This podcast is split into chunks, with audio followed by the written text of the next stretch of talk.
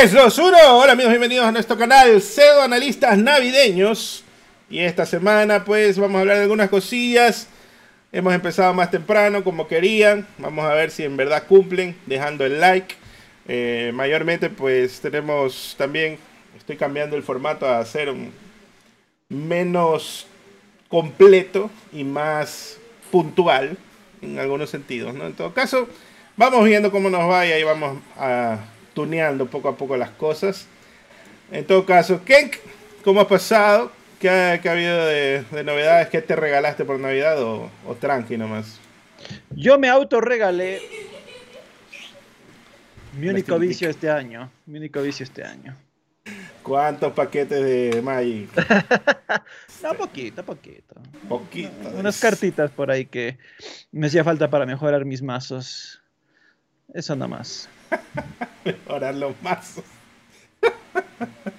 Está bueno. Sí, seguir puliendo el mazo. Está bueno. Está bien, Qenk. Así es. ¿Y vos, Capes, qué te regalaste ahí? Me compré el Alan Wake.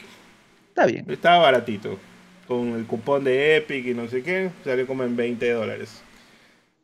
Nada más por ahora. Sí, quiero apoyar al Gotti de Gotti, al Baldur's Gate, pero pues todavía hay chance, ¿no? Ahí vamos a ver cómo nos va con las donaciones. ¿Vos no estabas jugando ya? ¿Ese? Estaba jugando, pero modo ROP todavía ahí. Ah, ya, ok. Modo mercado importante, ¿no? Pero está que compres cuando salga la versión física, más bien, ¿no? No, así que, o sea, quiero apoyarlos en Steam, pues también están ahorita más baratos, hay un descuentito y salen 30 y algo. Está más barato que cuando lo perdonaste. Sí, está más barato.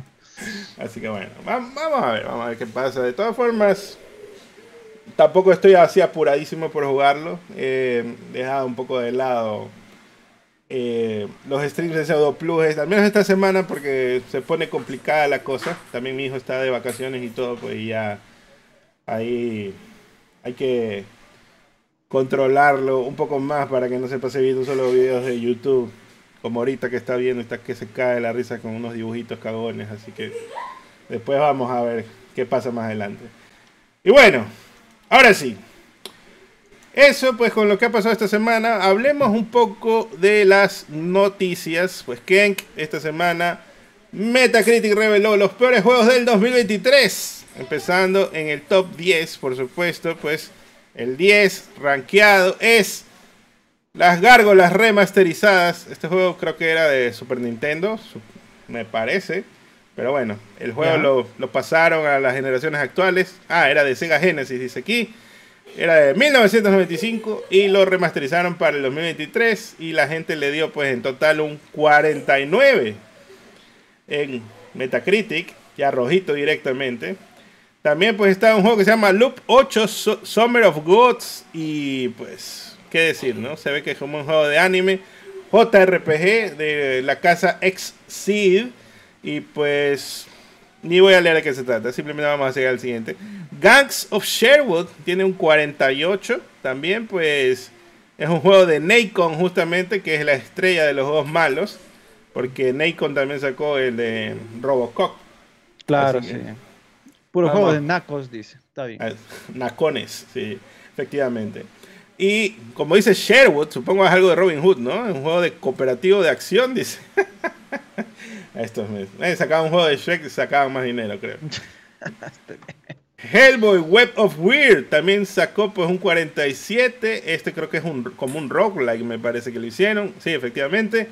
Pues dicen que está mejor que el juego del 2008 de Science of Evil, pero pues bueno, no le fue tan bien.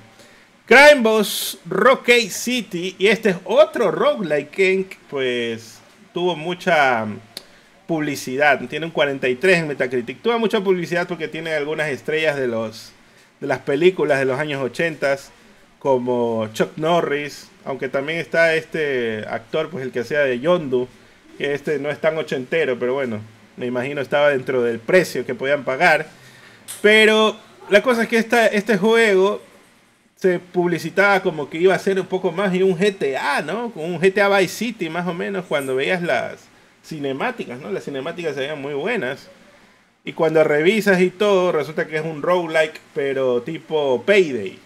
Así como que tienes que hacer, robar, extracción, ¿no? Entrar a un lugar, robar, llevarte algo y con eso como que ir creciendo tus misiones, tu ranking y cosas así. Y la verdad es que, no sé, no me inspiró mucho y me dieron código para probarlo y no me dieron muchas ganas de probarlo tanto, ¿no? Pero sí, jugué en línea y todo y ni siquiera en línea era más o menos como en Payday, que sí es un poquito más interesante. El número 5 es Testament, The Order of High Human. Tiene un 41 en Metacritic. Este es un Metroidvania, pero pues, no sé, nunca lo he visto. Primera vez que lo escucho realmente, ¿no? Debe ser que estaba bien malito el juego para que le haya sacado tan bajo. Quantum Error, conocido pues por ser una exclusiva, entre comillas, de PlayStation 5, pero es porque los desarrolladores no decidieron sacarlo ahí y no sacarlo en ninguna otra consola más. Y bueno, pues ahí está, ¿no? Quantum Error. Grey Hill Incident tiene un 38 en Metacritic y este también, primera vez que lo escucho. Tiene una vibra por ahí a FNAF, pero bueno, no me crean, pero parece que es algo de terror o algo así. Y Flashback 2, este me parece que es, no sé si es un port o es la secuela oficial, ¿no? Pero es que Flashback es un juego viejísimo, que pues de la época de la pera, y lo han como que hecho una secuela a estas alturas de la vida, en fin. Pero dice que tenía demasiados bugs y todo lo demás, tiene un 35 en Metacritic. Y el top 1, el favorito de todos, y en especial de Qenk, tiene un 34 en Metacritic, de Lord of the Rings Gollum. Pues ya conocido el comentario de Qenk de que el juego no se veía muy bien desde los trailers. Y efectivamente, pues, ojo de loca no se equivoca, dicen por ahí. Así es. Y le pegó el Qenk. Pero, Qenk, ¿qué te parece esta lista? Pues muchos de estos juegos ni siquiera los hemos escuchado, por suerte, pero hay unos que otros que sí, como que puntuales, sí hicieron por ahí unas noticias. Sí, no, ya estábamos comentando que era asombroso que se quedó fuera. Kong se quedó fuera. Skull Island, Redfall. Me asombra, honestamente. Me asombra. Pero definitivamente una lista curiosa, más allá de los típicos, porque bueno, todos los años hay juegos que salen y son basura por el mero hecho de ser basura.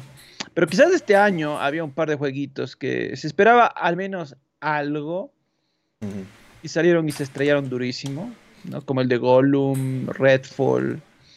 Entonces yo te decía el Forspoken de Play 5.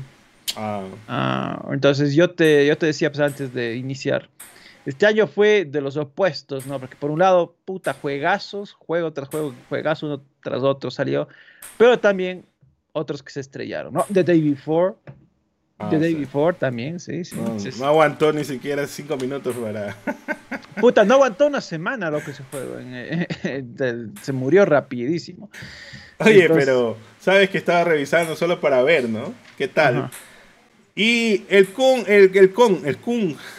Skull Island Rise of Kong, tiene 23 en Metacritic y no está en la lista. O sea, no me llegó el top. Por lo que tiene pocas reseñas, capaz no le incluyeron. 5 reseñas tiene, efectivamente.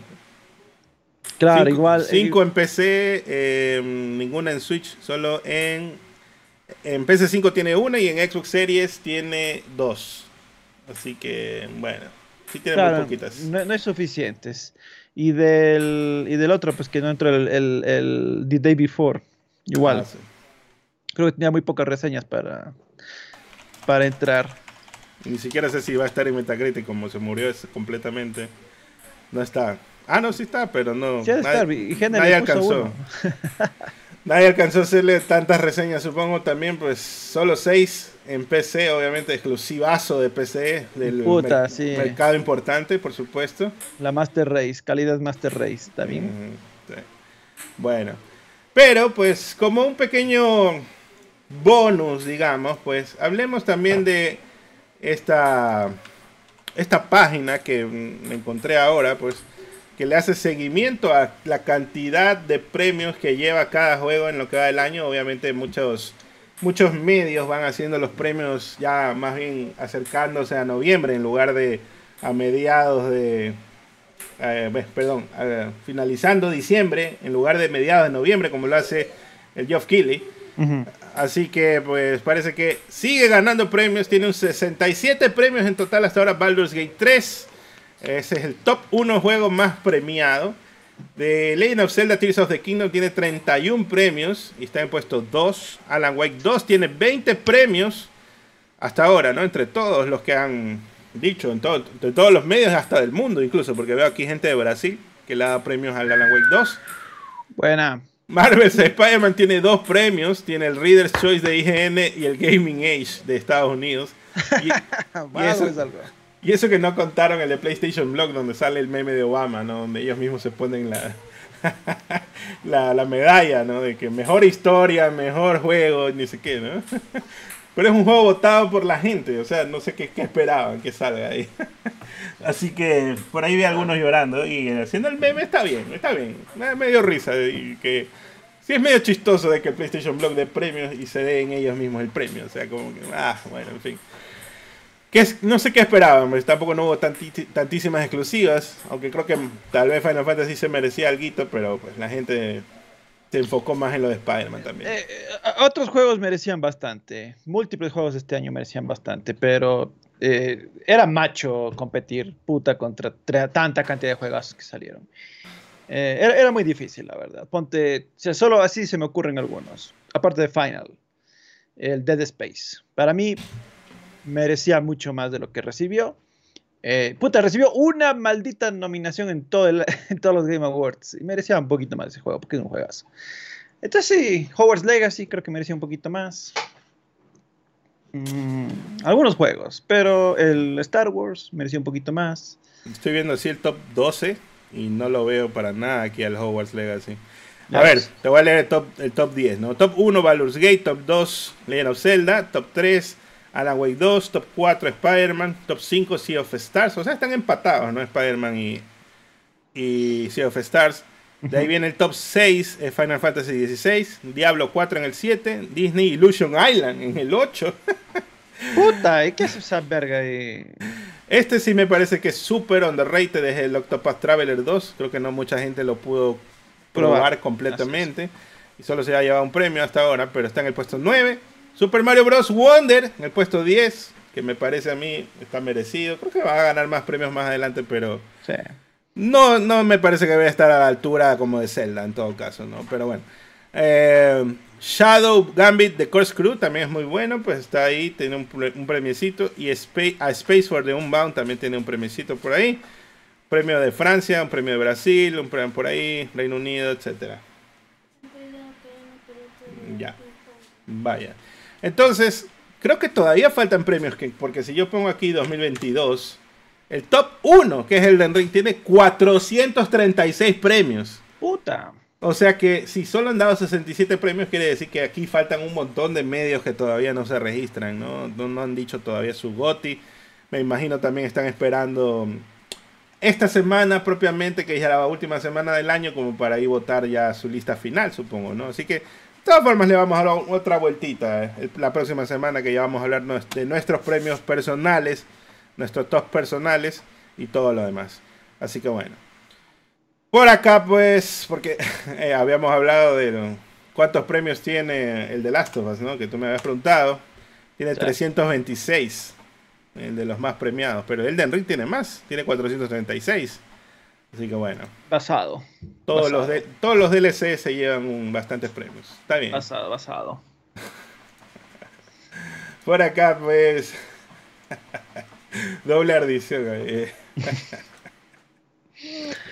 ¿Y el Normalito 2? ¿Cuántos premios tendría pues? Normalito 2. Ah, 2018 tenía que 2018, poner. Sí. Ponle para ver. A ver. 263 tiene God of War y 178 no. Ardido el Rob. Se ardió el Rob. Se ardió le rep. Le rep, se ardió. No, qué pene. Qué pene, perres, qué pene. Y la Gordi salió ese año, no, salió en el 2017. Deja ver si la Gordi tuvo algo, a ver. 264 para Breath of the Wild y 69 para Horizon Zero Dawn. Bueno, no está mal. No está mal considerando contra quién competía, la verdad. Está buena por la Gordi. Buena por la Gordi. De hecho, tenía pensado de que hagamos un programa reevaluando el 2017. Porque para mí, súper underrated fue el God de Gods, pues Hollow Knight. Que tiene un premiecito. ¡Oh, no! ¡Qué no, terrible! ¡No! ¿En serio? ¡Hijo de puta! Y está en el puesto 15, debajo de Dragon Quest 11. No manches. A ver, deja ver la lista. ¿Cuál está en el 14? Dragon Quest en el 13. ¿Cuál? A ver, el 10, Wolfenstein 2. 11, Prey. 12, Hellblade. ¿Ya? 12+1, Cuphead.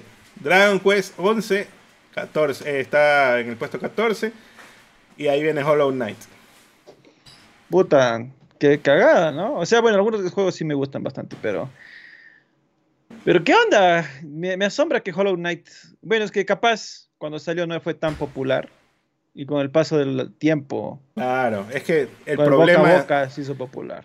También el problema de Hollow Knight es que salió solo en Switch al principio. Y después ya salió en PC y ahí comenzó ya la bola de gente ya más a jugarlo. Y bueno, pues... Me parece que sale en PC, el mercado importante primero, y Switch. Y de ahí no hubo mucha acogida. ¿Sabes lo que me asombra ahí? El Divinity Original Sin. ¿Cuántos premios tiene? A ver. Papá. Estaba en el 8 o algo así. Sí, está en el puesto 8. 10, bueno, ese también es del Arian. Así que ahí ven la calidad. Ya siempre se ha visto un gran estudio, muy talentoso, la verdad. 5 años, ¿no? 6 años más bien, para llegar al top 1. Está bueno. Está bueno. Y así, pues, con esta paginita, está chévere esta página para volverla a revisar más adelante. Pero, por aquí tenemos unas donaciones de Alex Garibaldi, que mandó 20 mexicanos. Dice, saludos, ¿cuál fue su cena navideña, chicos? Ya lo he dicho antes, ¿no? Pero si acaso alguien ya sabe, ¿no? En mi casa... Bueno, mi familia no celebra realmente haciendo una gran cena. Por costumbre, creo... Estaba pensando, ¿cómo habrá sido? Creo que tengo que preguntarle a mi hermano cómo habrá sido originalmente bien esa costumbre. Pero creo que en mi familia no tenían mucho dinero. Entonces, para Navidad hacían un chocolatito con pancito y jamón y queso, y esa era la costumbre, ¿no? Entonces mis hermanos mantuvieron esa costumbre a través de los años, y el pavo se comía en fin de año. Entonces yo para Navidad no como pavo ni hago una comida tan grande, sino que como chocolatito navideño con pancito y no. Entonces cuando yo era pequeño vivíamos con mis tías. Y mis tías celebraban, puta, como un buffet, así. Y nosotros ahí un chocolatito con pan. Entonces, pero bueno, pues ya obviamente la familia de mi papá era esa, pues. Entonces a él sí le dejaban su plato con pavo y todo lo demás. Y a los otros hermanos ahí nomás comíamos con mi mamá. Pero este año mi esposa quería hacerse la mega cena. Y yo le digo, eso no hace mi familia. Eso no es la costumbre de mi familia. Entonces yo no voy a hacer eso. Y justamente pasó que mi esposa se enfermó. Entonces yo hice el chocolate. Bueno, ya tenía comprado el pan, el jamón y ¿cómo se llama? El quesito para hacer los sándwiches. Y comimos. Solo que ahora pues ya como lo he subido de nivel, digamos. Pues ya hice... Porque yo digo, si vamos a hacer sándwiches, porque no sé, me imagino en esa época han de haber sido un quesito fresco nomás. Pero ya con el pasar de los años mis hermanos hicieron de que, ya tú compras el queso holandés, tú compras el queso amarillo, y tú compras el quesito con orégano, así. Yeah. Y el otro era, tú compras el jamón, tú compras este pastel mexicano, que es esa como mortadela con pedacitos de pimiento. Entonces como que más variado hacíamos las cenas más adelante. Entonces yo también ya hice mi versión y le puse, si vamos a hacer sándwiches, hagamos bien los sándwiches, ¿no? Entonces compré lechuga y unos tomatitos cherry para que se haga un sanduchón más pepa, pues, más rico. Claro. Entonces, estaba feliz mi hijo con ese sándwich. ¿Y vos qué comiste? Estabas comentando al inicio. Pues ensaladita con pavito, papitas chauchas y... seco. Pues sí, básicamente eso. No me acuerdo si hubo algo más, pero sí, estaba rico, estaba rico, estaba bien rico. Sí. Con caviar. Con caviar, pero vos. No, yo. El Qenk, ahí dice. No, ahí dice con caviar el Kacex. Buena Kacex. Ya te conocen. Sale igual de caro con un pavo, ¿no? Porque todavía falta el pavo para fin de año, pues. Entonces, bueno. ¿What? ¿El pavo comen a fin de año allá? Sí. Acá es al revés. El pavo en Navidad y en Año Nuevo es pernil. Bueno, ya te digo, mi familia ha hecho así, no sé por qué. Así es, como, ya te digo, es como una costumbre que tenían de que no querían gastar mucho en Navidad porque igual en fin de año iban otra vez a comer. Y hay familias que bueno, sí comen pavo y pavo, y es como dos veces. Y yo sí, ahí sí le doy un poquito de crédito a mi mamá en esa época de haber pensado dos veces comer pavo y todo el trabajo que es hacer el pavo, ¿no? No, o sea, pues dos naditos, perros, dos naditos, tienes que comer. La próxima vez que vaya allá voy a dejarle al Kacex, voy a llevarle hornado cuencana ahí para que... Hecho por la mami. Para que disfrute, buena Kacex. Bueno, a Ronis también mandó 50 mexicanos, dice felices fiestas, perres. Les mando un helado para Kong y una nieve para Kacex, un abrazo. Mándale ahí, pues, un saludo de helado, Qenk. Gracias. El mejor regalo que pudieran haber dado este año. Sí. ¿Cuántos hermanos son? En total somos 6 hermanos en mi casa. Nosotros somos solo 4. 4. Sí, pero Qenk y yo somos los últimos hermanos también. También. Somos sí. les últimes. Uh-huh. Sí. Bueno, por acá, pues, ahora sí. Pasemos y hablemos de...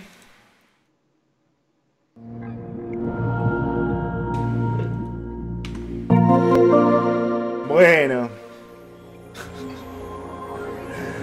Como habrán notado, pues algunos, resulta que no hay Nintendo esta semana. Ya saben por qué.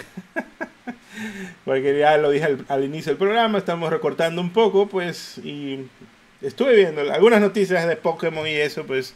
Entonces las omití directamente. Hablemos, Qenk, de que pues un grupo de ransomware pirateó Insomniac. Digo, lo hackearon a Insomniac Games. Tuvo esta amenaza de que en 7 días íbamos a dar la información y no sé qué y no sé cuánto. Y total, pues tenían 1.67 terabytes de información que la subieron, cumpliendo su promesa, a la Deep Web. Y pues un total también dicen de, bueno, más de 1.3 millones de archivos, dicen. También, pues, 98% de los datos robados no fueron vendidos. Es decir, 2% restante puede haberse vendido a alguien. Entre todo esto, pues, también está información de los desarrolladores y recursos humanos de la empresa. No solamente desarrolladores, sino también, pues, gente que trabajó con ellos. Como el Yuri Lowenthal específicamente. Por ahí decían que estaba el pasaporte, no sé qué. Entre otras cosas más, pues es una cantidad de información sin precedentes. Nunca se había visto un leak tan grande, tan masivo. Bueno, no leak, sino un hackeo. Efectivamente, pues hay que llamarlo como es. Un hackeo tan masivo que ha liberado tanta información. Pues ha sido inmenso, ¿no? Todo lo que han sacado. Y pues también esto dice que más o menos se remontan a 10 años de datos que ha tenido la empresa guardados ahí. Entre todo lo que se subió, Qenk, estaba también pues archivos que se pudieron compilar para tener una versión del juego jugable en PCs. En las PCs de 250, pues los del mercado importante no se hicieron esperar. Lo compilaron, lo compartieron. Incluso si eso pues conlleva algún tipo de logueo en los servidores de Insomniac. Por ser una versión de código, pues, fuente, ¿no? Interna de ellos, pues llevan las estadísticas de cómo corrió, cuándo se cayó, qué máquina lo ejecutó y todo lo demás. Y pues la gente la ha estado ahí probando, hicieron streams inclusive, bueno, un montón de cosas. Incluso hay modders que lo están parchando para limpiar algunos bugs. Lo que nunca hacen para otros juegos, pues resulta que ahora sí se están dedicando a ser programadores ellos. Y pues Qenk, toda esta semana Insomniac y Sony no se habían pronunciado, sino hasta el día viernes, que finalmente pues ya dijeron: gracias por la gran compasión y el apoyo inquebrantable, lo dijo pues en Twitter el estudio. Lo apreciamos profundamente, estamos tristes y enojados por el reciente ciberataque criminal a nuestro estudio y el costo emocional que ha tenido para nuestro equipo de desarrollo. Nos hemos centrado internamente durante los últimos días para apoyarnos unos a otros. Somos conscientes de que los datos robados incluyen información personal de nuestros empleados, ex empleados y contratistas independientes. También incluye detalles iniciales del desarrollo de Marvel's Wolverine para PlayStation 5. Seguimos trabajando rápidamente para determinar qué datos se vieron afectados. Esta experiencia ha sido extremadamente angustiosa para nosotros. Queremos que todos disfruten de los juegos que desarrollamos según lo previsto y como nuestros jugadores se merecen. Sin embargo, al igual que Logan, Insomniac es resistente. Wolverine de Marvel continúa según lo planeado, porque habían sospechas de que quizás lo iban a rebotear o algo por haberse filtrado toda esta información. Pero pues todo quedaba en rumores nada más o teorías. Pues resulta que ellos van a seguir con el juego tal como está. El juego se encuentra en producción inicial y sin duda evolucionará enormemente a lo largo del desarrollo, al igual que todos nuestros planes. Si bien apreciamos el entusiasmo de todos, compartiremos información oficial sobre Marvel's Wolverine cuando sea el momento adecuado. En nombre de todos en Insomniac, gracias por su continuo apoyo durante este momento difícil. Así que, ¿qué te pareció toda esta información que se filtró? Y los mercados importantes pues también tomando su acción ahí, apoyando como siempre. Como siempre, así es, así es. Luego, ¿por qué no sacan los juegos en PC simultáneo, no? Definitivamente estoy... Bueno, lo que más me admiró de todo esto es cómo la gente compiló la información del juego y empecé, ya la estaba probando, ya salió hasta mods para eso, y es como, ¿what? Esta gente está demente. Obviamente yo no me puse a hacer nada de eso, a tratar de cubrirlo, o lo más mínimo, porque obviamente eso es para que con razón vengan y te metan un strike forever, ¿no? Así, para toda la eternidad ahí. Sí. Entonces, bueno, la verdad muy triste, más que nada porque estos hackers cogieron y publicaron información privada de gente. Y eso digamos es lo más duro. Y a otros temas como que ya, le filtraron Insomniac el cronograma de juegos que tienen a futuro. Bueno, no está nada mal, no está nada mal, se vienen algunos interesantes. Sí, el gameplay de Wolverine más bien solo me emocionó a mí. Se veía muy bien a nivel gráfico, el gameplay estaba excelente. Entonces yo creo que cuando salga, definitivamente, va a ser un juegazo. Yo creo que sí, está cantadísimo. Entonces todo lo demás, bueno, solo ha servido para que me emocione un poco más por el título. Bueno, no sé tú, ¿llegaste a ver algo de las filtraciones o dijiste no, nada que ver? A ver, primero que nada, pues... Realmente yo nunca, cuando hay este tipo de filtraciones de que son hackeos y todo eso, realmente nunca es que me pongo a revisar extensivamente, nunca me he metido a que, mira, en este enlace está todo, ponte a ver los archivos, realmente nunca he hecho eso. Personalmente sí me parece como que ahí hay un tema de... Hay un tema ético, definitivamente, que, sí, que es un poco... escabroso ponerse ahí a navegar en esas aguas. Pues tampoco es que soy un pilar ético de la comunidad o algo así. Creo que ya nosotros hemos hablado de que hemos jugado juegos Linux a todo nivel, todo lo que quieras, pero tampoco es de que me hackea Nintendo para jugar Mario Bros. Wonder 2 meses antes, o sea, nunca ha sido a ese nivel. Simplemente, bueno, la comunidad lo sacó. E inclusive a veces cuando lo saca la comunidad, adelantado hasta 2 semanas, a veces ni siquiera yo mismo me entero ni lo bajo, sino que ya cuando faltan pocos días ahí ya lo dejo bajando, y a veces también hasta me olvido de instalarlo. O sea, porque otras cosas, uno está ocupado y la vida, ¿no? En fin. Pero tampoco no me voy a poner así de que mucha moralina ni nada. O sea, los que vieron, bacán, chévere. Personalmente no me Me parece a mí que esto es una dicotomía en todo caso de que existe esta gente de que ¡ay! Pero eso justamente hablaba, ¿no? En Twitter un poco de esto. Porque cuando vimos el tráiler de GTA V, un genio vino aquí a criticarme de que ¡ay! ¿Cómo no te emocionas? ¡Ay! ¿Cómo no te gustaron esos gráficos? Y también me criticó de que yo dije ¿quién es esa chica que está ahí? Y me dijo esa chica es Lucía, pues si no te leíste la página 57 de las filtraciones en Reddit, que no sé qué. Brother, yo no me estoy metiendo a leer esas huevadas, o sea, así es, a ese nivel. Entonces, quieren las dos cosas, quieren que te chorrees cuando sale un tráiler y quieren que te sepas todas las mínimas cosas que publica un cojudo en 4chan, o sea, me parece estúpido esa posición cuando, ya, yo personalmente, a mí en tema de spoilers, ya saben cómo yo soy, de que no me gusta realmente meterme tanto en spoilers. Sale un tráiler oficial, lo comentamos, teorizamos, bla, bla, bla, fin. Pero así de que, ay, me voy a hacer ilusiones, expectativas o grandes spoilers, nunca ha pasado eso. Entonces, con esto, tampoco no es que, ay, voy a ver qué pasó. Pasando ahí por Twitter, he visto una que otra cosa que ha publicado... pedacitos pequeños así de como que de los videos, pero no es que me lo quedo viendo, sino que, ah, ya, bueno, sigo pasando. Incluso vi, yo creo que vi el menú de inicio, que también se ve que es muy básico todavía, pues sí, es solamente, te dice ir a este nivel, algo así, nada más. Entonces, y también, bueno, he visto comentarios que dicen, ah, que se parece mucho al de God of War, que no sé qué, y bueno, y la gente que les criticaba, algo así de como que, la gente se está quejando que se parece mucho al de God of War 2018, pero quieren el gameplay del God of War de PS2, que era el juego de Wolverine Origins, ¿no? X-Men Origins, algo así.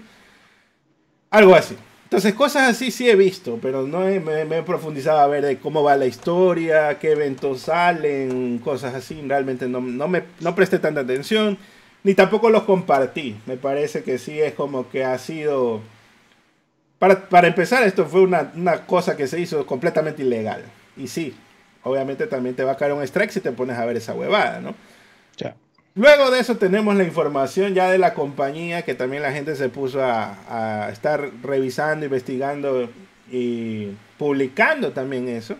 Incluso le dije a Francito, pásame qué fue lo más relevante que hubo ahí como para ver, quizás se pueda analizar algo. Pero yo tampoco lo vi, lo profundicé, así de que, uy, algo vi como que, ay, mira, las ventas aquí se vieron afectadas, no sé qué. Pero no sé si tú quieres que veamos esos puntitos así, como que más mínimos, dándole el crédito obviamente a Notiplay, que fue el que se puso a leer. Pero realmente así de que algo específicamente de Insomniac, que ellos sacaron, que se salió en ese hackeo, no he visto así nada importante realmente. Pero no sé si quieres que hablemos un poquito de esas cosas. Sí podemos, solo dame 2 minutos nomás. Y ya, dale. Está bien. A ver, veamos qué hay de comentario por aquí.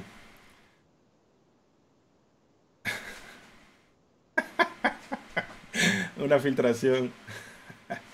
Saludos pues Eduardo. Va al trono rapidito. Sí.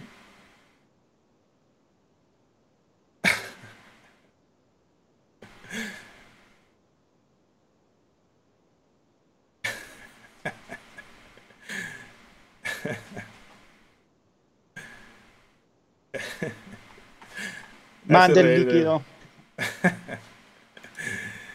Bueno. Saludos a Panamá. Tan rapidito, King. Puta. Ni te sentaste, dice la gente. Ni acabé de sentarme, ya vine. Bueno, ojo que con esto, pues, uno de los rumores que ya habíamos hablado la semana pasada, porque era también un rumor que estaba fuerte, era de que había un juego de Spider-Verse también que estaba en camino y todo lo demás. Jason Schreier ha dicho, esto, ojo, créditos a Notiplay, vayan, sigan a Notiplay allá en Twitter o en X, como quieran llamarle, porque él me pasó estos datos. ¿En X videos? En X videos me pasó estos datos como para conversarlos. Pero resulta que Jason Schreier afirma que el juego de Spider-Verse se canceló hace ya tiempo.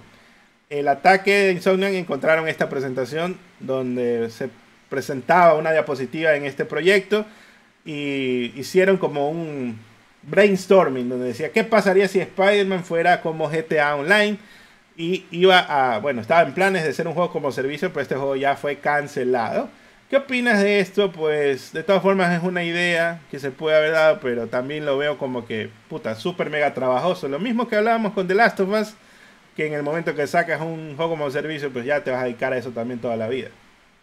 No, bueno, no creo que vayan a reiniciar nada acá en el desarrollo de este juego.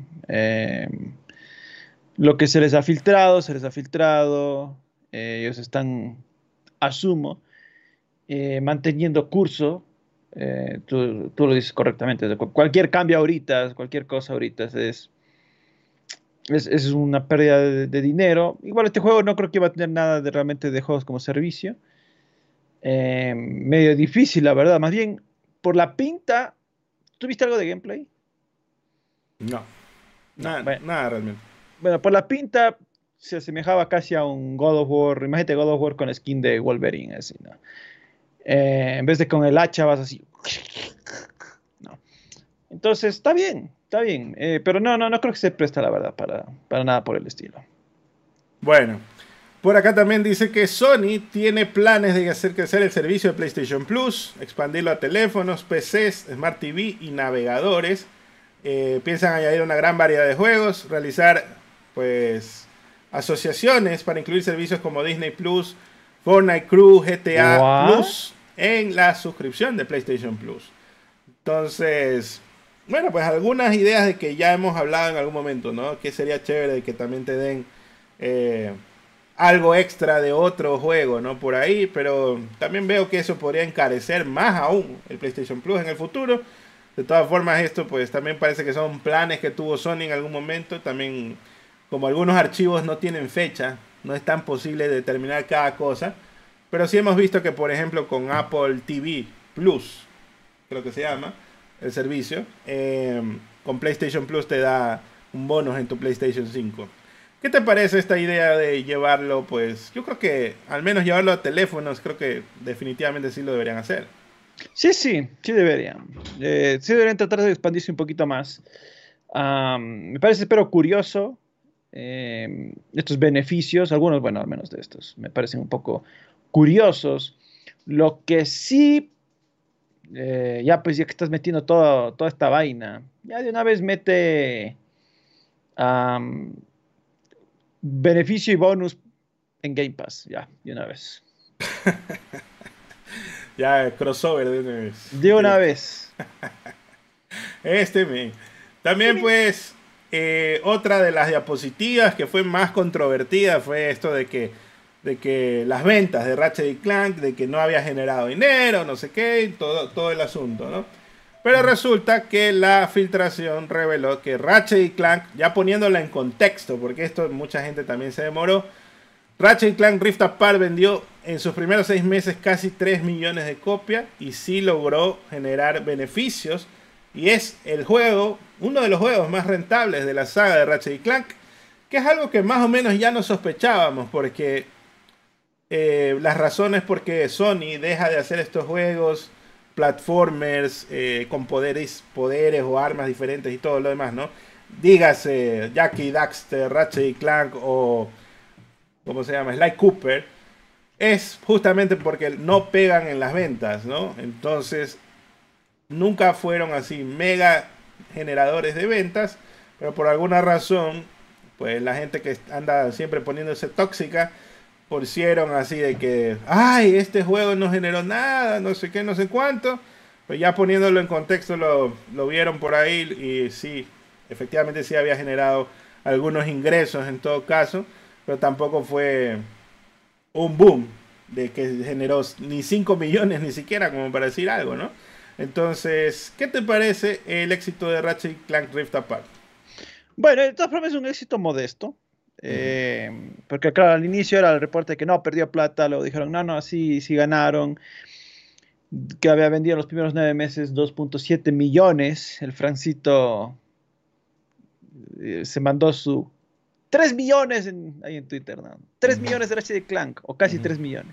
Sí. No, mente, 2.7 a 3 es No está bien esa redondeada, ¿no? Este, men, el que redondeaba para arriba, No, pues, pero es que, bueno, cuando es una cantidad enorme, ya ahí diría, ponte 9.7 a 10, ya, ok, bueno.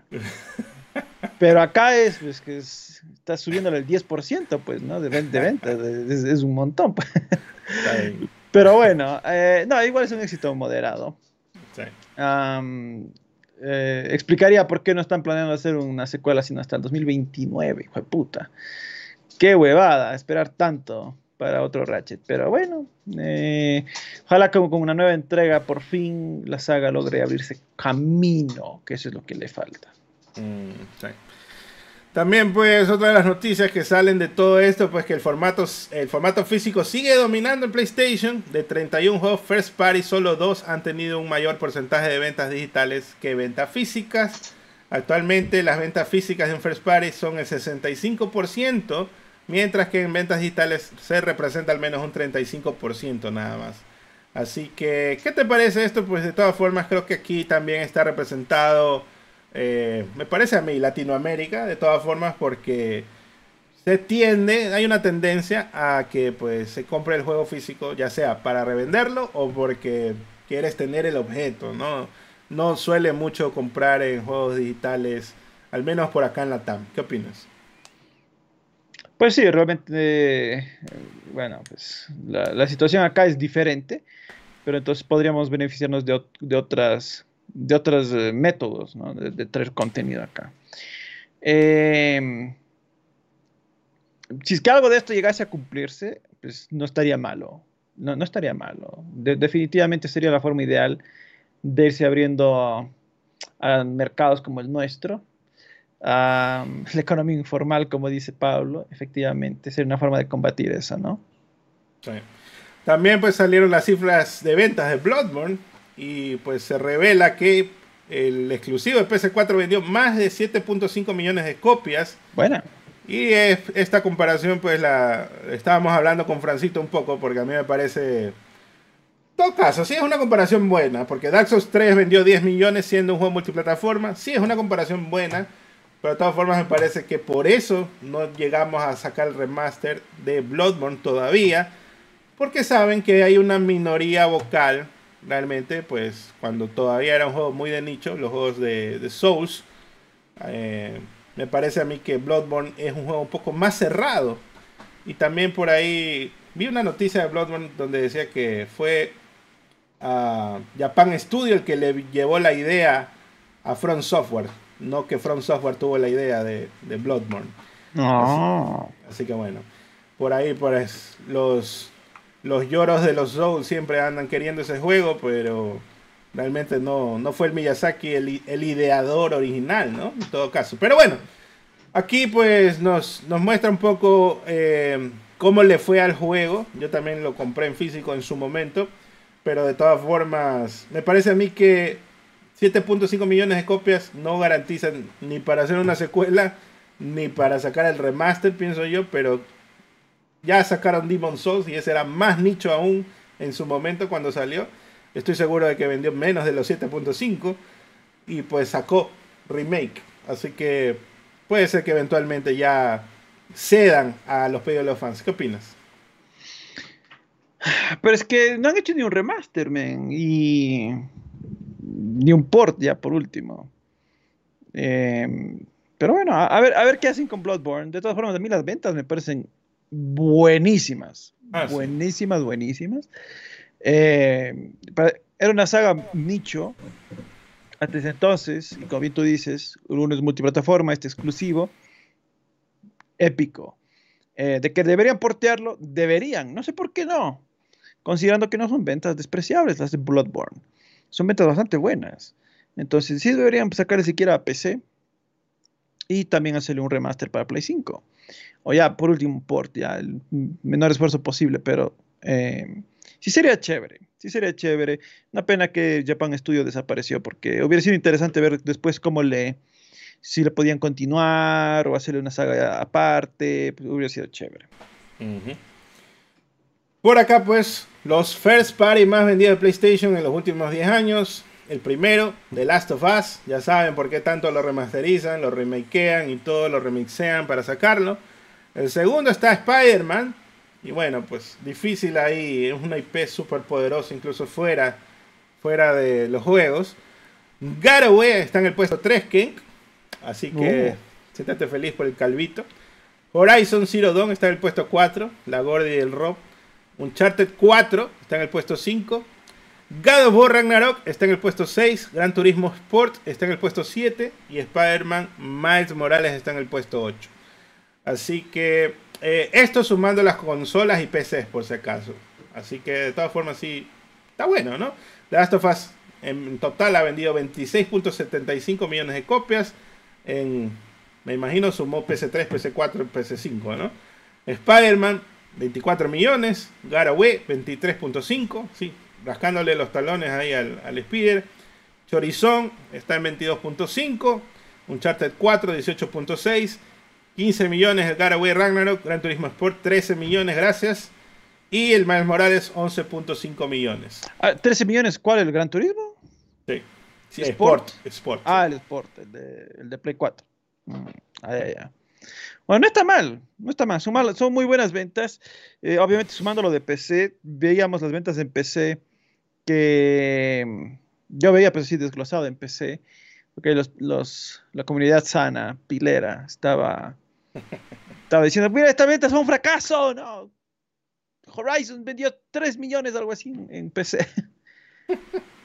Y yo era como que, bro, o sea, son ventas buenísimas. Considerando que salió como 3 años después, y pues obviamente ya 3 años después se pierde el hype, se pierde expectativas y todo, y que haya vendido 3 millones. Y casi sin marketing encima. Con el mínimo marketing que Sony bota esos juegos.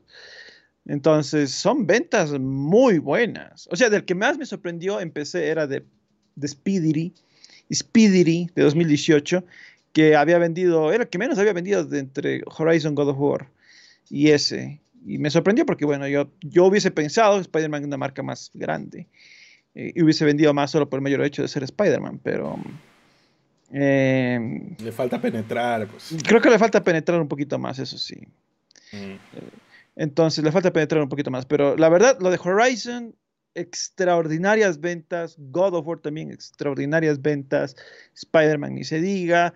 Están teniendo una buena racha de lanzamientos. Sony, sería una pena que se enfocaran en juegos como servicio, y dejaran ir esto que estaban haciendo ya muy bien, estaban encaminados, en marcha, ¿no? Obteniendo ventas que los juegos de PlayStation nunca estaban acostumbrados a alcanzar.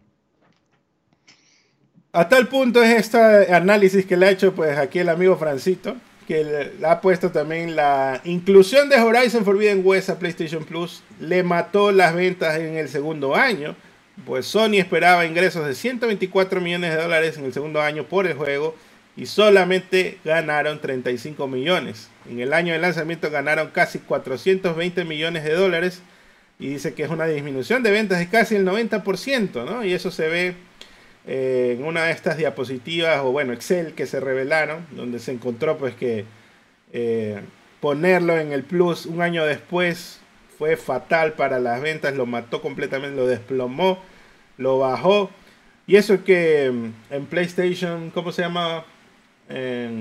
Now Plus. PlayStation Now solían compartir el Horizon Zero Dawn y toda la cosa, y como casi nadie estaba suscrito a eso, pues nadie ni se enteraba, ¿no? Pero ahora con el solo poder de PlayStation Plus, por ser más marketeado y todo lo demás, y la gente también se subió de capa a la extra, pues ahí ves cómo también Sony comienza a hacer el ajuste, ¿no? Ves, este servicio pues, tenemos que cobrar más porque estamos perdiendo plata poniendo estos juegos AAA acá.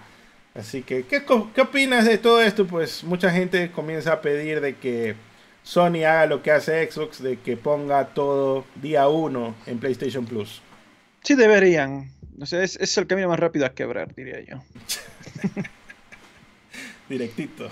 Directito. O sea, si quieren destruir la empresa, el camino más rápido para el quiebre es eso. Todos los juegos día 1 y listo. Y aquí tenemos pues, efectivamente como mencionabas, la venta de juegos de PlayStation en PC. Horizon Zero Dawn vendió 3.3 millones, Garroway 2.5, Days Gone 1.7, Spider-Man 1.3, Uncharted Collection 483.000, Miles Morales 450.000 y Sackboy 62.9.000. Así que esto es hasta inicios del 2023. De todas formas, con las ofertitas y todo lo demás, por ahí estábamos hablando con mis panas Pecerdos 250, que tenemos ahí el amor-odio. Pues yo les decía, pero si ya me compré el juego en la consola, no me lo voy a comprar en PC, voy a esperar que baje para comprármelo, ¿no? Así que, de todas formas, ya cuando esté, yo que sé, a $10, ahí yo como que ya, ok, ya me lo compro, ¿no? Pero no... El Spidey. Spider-Man, Horizon, God of War, cualquiera.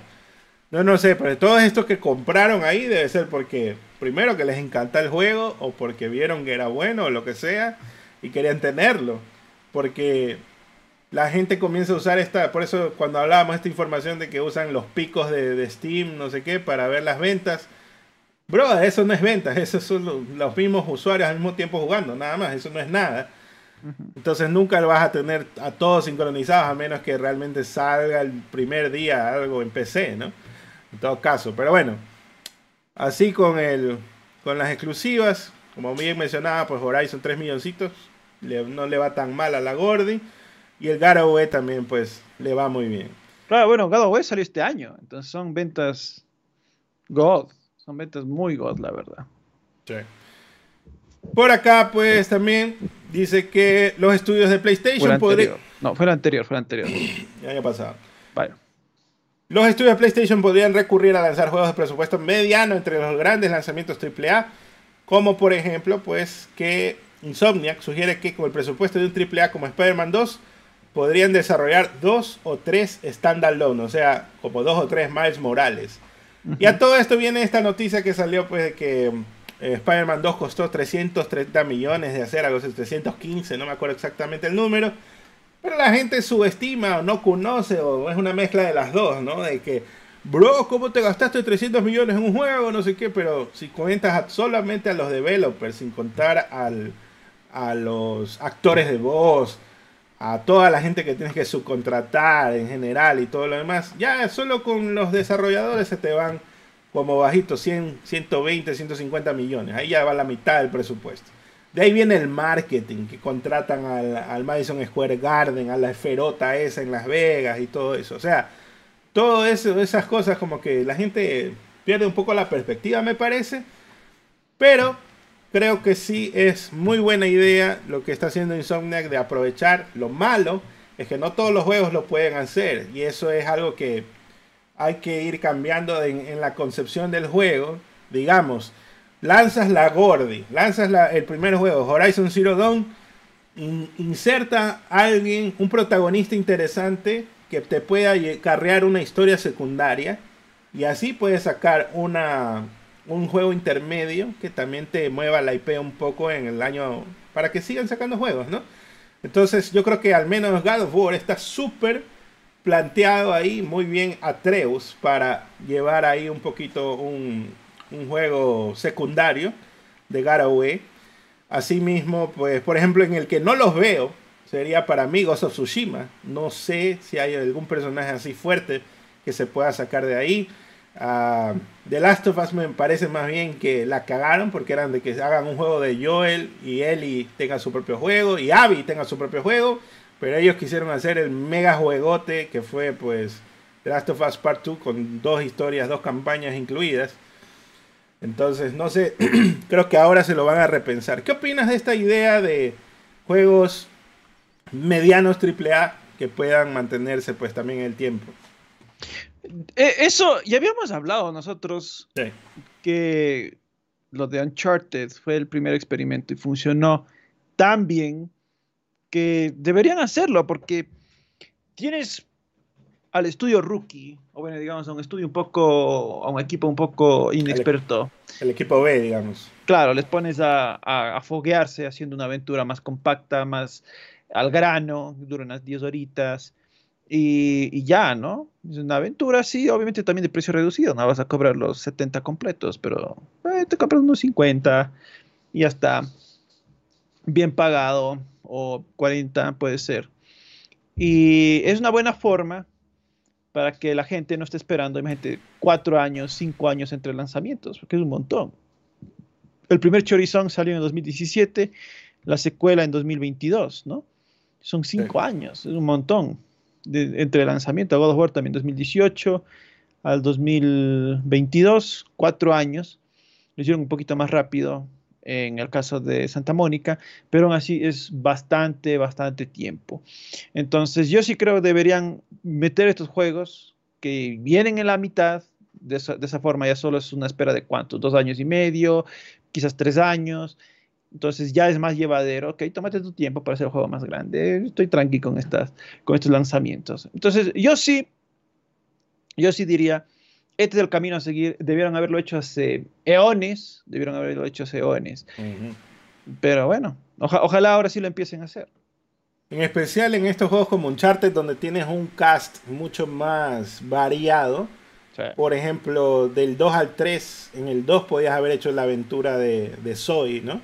Que es la Claudia Black, le daba la voz a esta actriz, a este personaje que es la inglesa. Que también es ladrona, es básicamente Nathan, pero mujer, ¿no? Yeah. Ajá, entonces ahí podías haber hecho del 2 al 3, o podías haber hecho esa transición. Inclusive el 3 también se prestaba para hacerte un juego de Zully, por ejemplo. Sí, totalmente. Y bueno, en fin, cuántas cosas se podían haber hecho, pero también es... Imagínate, hasta que llega esta visión, porque me parece a mí que esto realmente lo empezó ¿cómo se llama? Sucker Punch, con el DLC First Light, ¿no? Que lo comenzaron a vender como un juego aparte, que ocurría en el mismo mundo y todo lo demás. Y luego, bueno, primero fue un DLC, luego lo sacaron aparte, etcétera, etcétera. Luego viene Uncharted, que hace lo mismo, y así. Pero creo que plantearse esto ya ahora con las concepciones de las IPs, en lugar de... Ay, es que todavía teníamos cosas que quisimos hacer y le dijimos que ya háganlo nomás. No, ya no puede ser así, porque tienes un presupuesto grande y hay un intervalo grande en que no sacas juegos. Entonces, ese calendario que antes la gente sí te esperaba 5 años entre cada juego. Bueno, Uncharted sí fue diferente, ¿no? Que se cronchaban hasta morir. Pero... Ahora que ya sacas un juego cada 5 años, pues ya toca hacer algo en el año intermedio, a los 3 años sacar algo pequeño para que no sea tan fuerte el golpe también de ingresos a la final. Pues de todas formas es un negocio. Y eso es algo que también vi muchas críticas en redes sociales en esta semana, porque con esta noticia específica de juegos intermedios, pequeños y bla, bla, bla, estaban los gringos mayormente. No sé por qué hay... Cierta parte de la red social gringa se puso bravísima porque habían cerrado Japan Studio, que era algo que mencionaste hace un rato, diciendo de que ellos hacían los juegos medianos que tenían que hacerlo. Sí, pero no eran basados en las IPs, sino que eran juegos medianos originales que nadie compraba. Porque sí, Shadow of the Colossus es un juegazo, pero nadie lo compró, ni siquiera el remaster, el remake, como quieran llamarle. El remaster y el remake, nadie los compró, se estrellaron 2 veces, 3 veces. 3 veces con el de PC2, entonces sí. Por más de que tengas unas ideas geniales, vacancísimas, épicas, que a todo el mundo le encantan, no importa, porque lo que importó fue que, después de todo, y esto es el hecho final, es que esto es un negocio, sí. Y si algo no venden, ya no lo vas a hacer más. Entonces la gente romantiza demasiado estos juegos que hacía Japan Studio. Sí, yo creo que también fue una mala decisión dejarlo, pero a la vez entiendo también la decisión de decir, oye, sabes que estos manes no me generan ni un centavo al año, más bien estoy perdiendo plata. Entonces, bro, también pues tiene sentido, la empresa no va a decir, voy a seguir perdiendo plata toda la vida, pues. No me importa seguir pierde y pierde, men. Pero bueno, así es la cosa, ¿no? Muchos temas también se revelaron ahí, de que también fueron criticados y todo lo demás, pero son ya, me parece, ya temas menores, como esto de que supuestamente Spider-Man 3 iba a ser 3 partes, no sé qué. Yo decía, brother, que la gente no sabe que salió un DLC de Spider-Man del 2018, o sea, sí, salió un DLC y ahí había más cosas que ver, más personajes, No fue tan bacán como el juego principal, pero de todas formas está ahí para que los que quieren seguir jugando, pues. Entonces, no sé, la gente cree que nunca van a sacar un pedazo más del juego cuando saben que la gente lo ha comprado full. Aparte puedes reempacar y hacer los gotis, y, o sea, goti o quizás no goti, pero sí complete edition, etcétera, ¿no? Así que tampoco es algo tan fuera de serie que se ha visto en la vida, ¿no? Pero la gente andaba por todo, la mínima cosa ahí, bien ardida, criticando y todo lo demás. Así que bueno, eso pues con los hackeos, filtraciones y todo lo demás, un relajo, pero esperando que vengan días mejores para Insomniac en general, pues me parece que es un gran estudio. De todas formas también gente que se ha esforzado y todo eso, y también hay rumores de que van a despedir gente y me da pena, porque igual, aún teniendo uno de los juegos más exitosos del año, pues igual te pasan estas cosas. O sea, es ya la industria, es así, no se puede pedir más también. Pasemos ahora a otra noticia, pues resulta que Sony afirma que las ventas de PlayStation 5 han superado los 50 millones de unidades. Qenk, esto lo alcanzaron el 9 de diciembre del 2023. 3 años luego de su lanzamiento, se informa que PS4 alcanzó 50 millones después de 160 semanas. Es decir que lo alcanzó una semana más rápido de lo que lo logró PlayStation 5. Entonces, el estimado Jim Ryan salió a hablar y dijo que lograr este hito de ventas de PS5 es un testimonio del apoyo inquebrantable de la comunidad global de PlayStation y su pasión por las increíbles experiencias creadas por los talentosos desarrolladores de PlayStation Studios y nuestros socios. Estamos agradecidos por todos nuestros jugadores que se han unido al viaje de PlayStation 5 hasta ahora. Y estamos encantados de que esta sea la primera temporada navideña desde su lanzamiento en la que tenemos un suministro completo de consolas, para que cualquiera que quiera obtener una pueda conseguirla. Y también en el blog de Sony Interactive Entertainment anunciaron que en noviembre del 2023 fue el noviembre más alto para las consolas de PlayStation vendidas en la historia de la compañía, Qenk. Así que, ¿qué te parece? 50 milloncitos. Son metas extraordinarias. Estaba viendo comparativas con respecto del Play 4. Alcanza esa cifra casi a la par que el Play 4. Lo cual es admirable considerando que el Play 5 tuvo en sus primeros años escasez.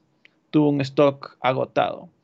Entonces vemos que este año hubo un montón de combos, de rebajas. Salió ya la versión Slim. Y todo eso ha contribuido a que el Play 5 se dispare en ventas. Lo que más me asombra a mí es el Play 5 en un año en el que Sony no ha lanzado grandes cosas. Y cuando las lanzó bien tarde en el año. Porque Spider-Man, ¿en qué me salió? Fue en octubre, ¿no? Sí. Entonces, en un año en el que Sony no tuvo grandes cosas propias, puta, le vapuleó, puta, pero le destruyó a Xbox. Puta, me quedo asombrado de que la situación siquiera sea así. De hecho, no sé si pusiste tú, había rumores de que Microsoft está pensando adelantar su siguiente generación. No lo puse, pero déjame leer esta noticia rapidito, pues.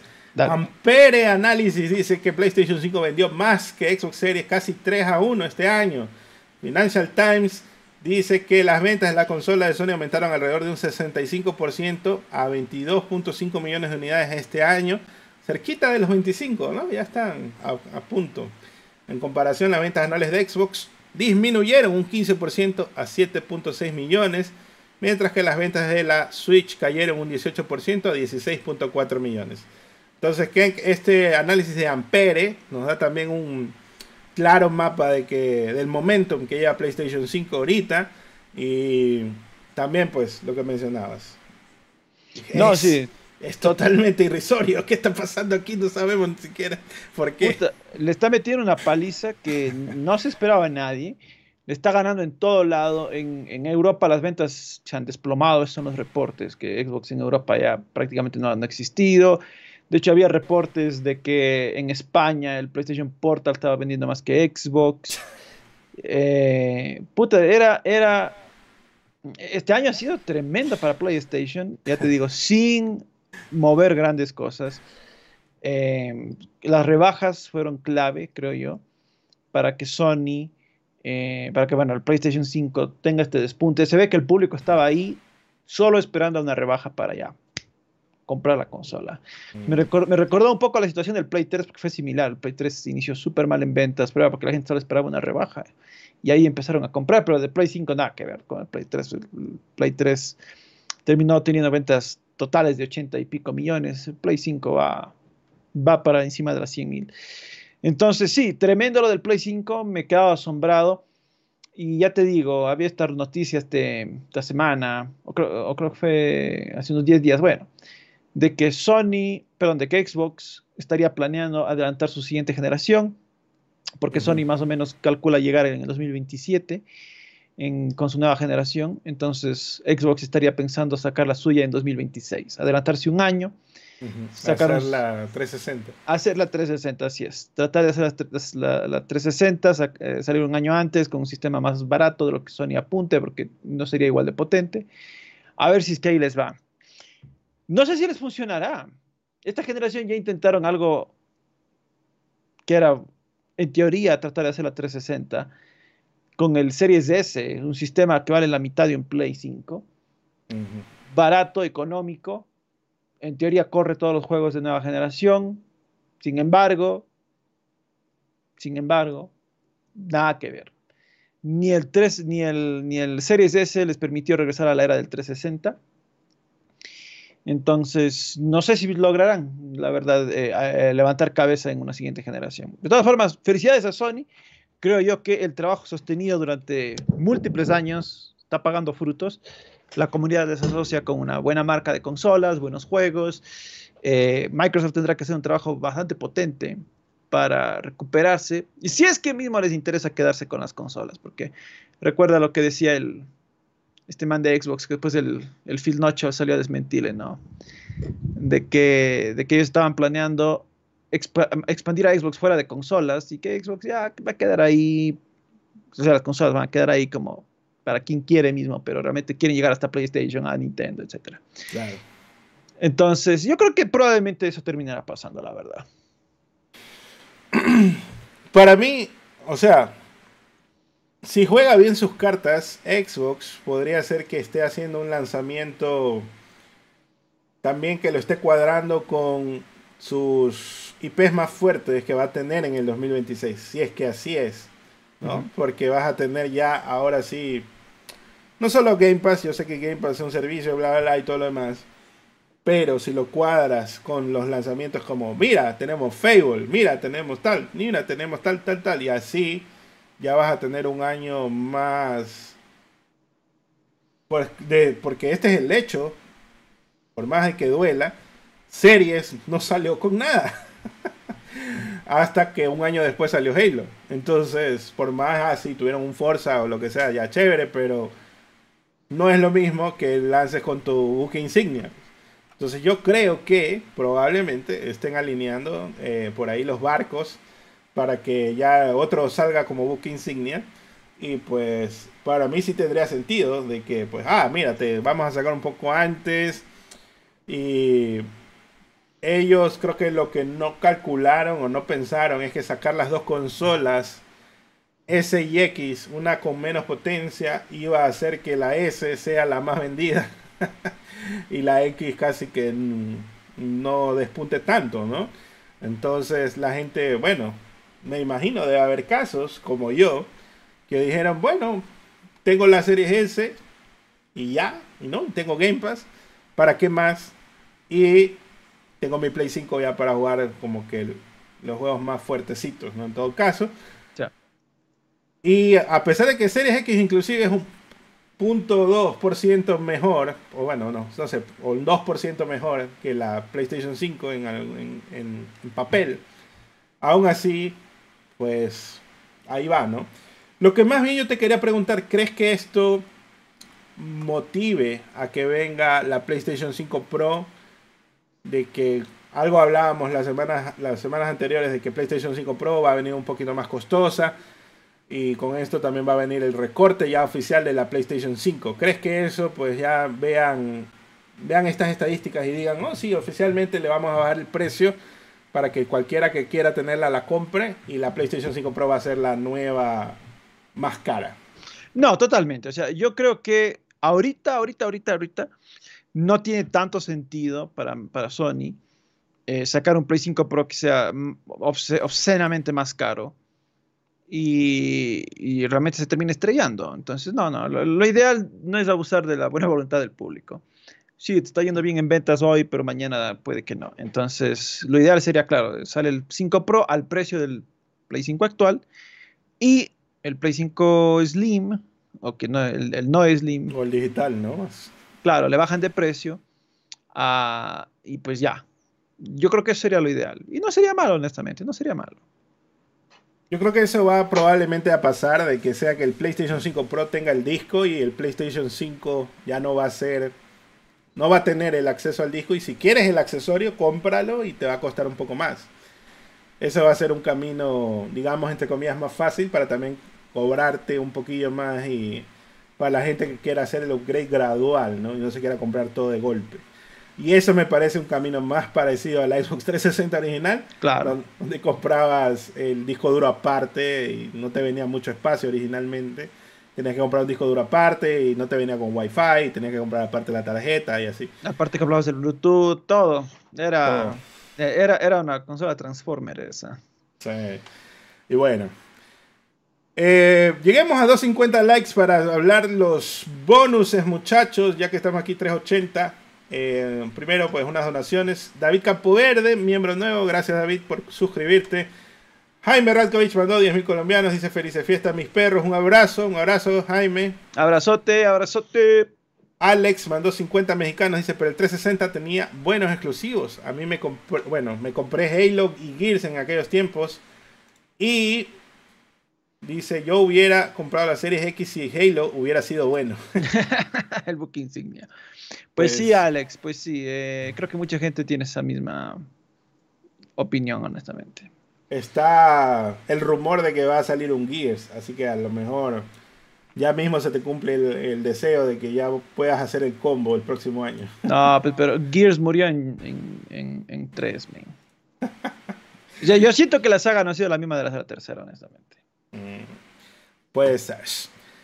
Pasemos y hablemos nuevos detalles de Rise of the Ronin que se revelan a través de Game Informer. Está ambientado en Japón de finales del siglo XIX. Va a haber buques de guerra estadounidenses que comienzan a atacar mientras Oriente y Occidente comienzan a pelearse, ¿no? Presenta 3 ciudades importantes en un mundo abierto: Yokohama, Kioto y Edo. El campo entre estas ciudades está devastado por bandidos y también lleno de misiones secundarias. A diferencia de Nioh, Ronin está más arraigado y tiene elementos menos fantásticos. En el juego hay varias figuras de la vida real. Va a haber decisiones claves que tomen, van a determinar el resultado de la historia, creo que eso ya lo hablamos un poco. Va a haber un desarrollo de bonus que va a ser el tema central, se llaman Bond Missions, y va a mejorar la relación con los personajes. El Ronin es el personaje principal completamente desarrollado, sin embargo puedes elegir cómo se lo representa en la historia.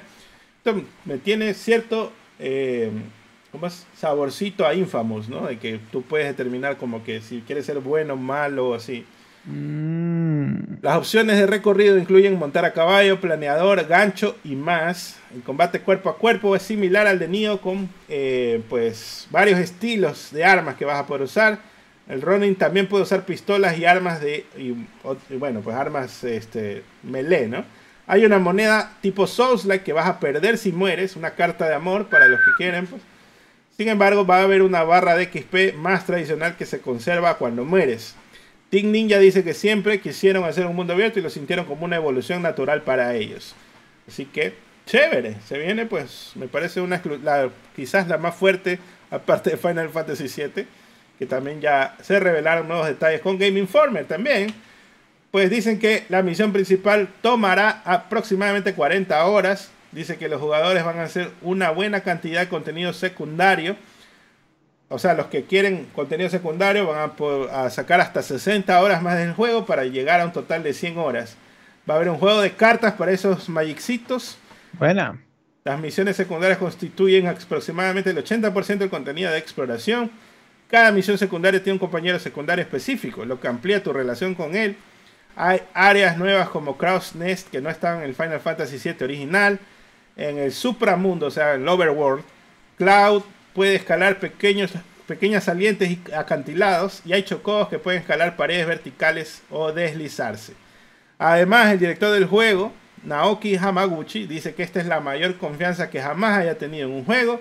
Él cree que la gente va a perder la cabeza. Hay un momento que cuando todos lo vieron quedaron asombrados. Así que, ¿qué te parece esta idea?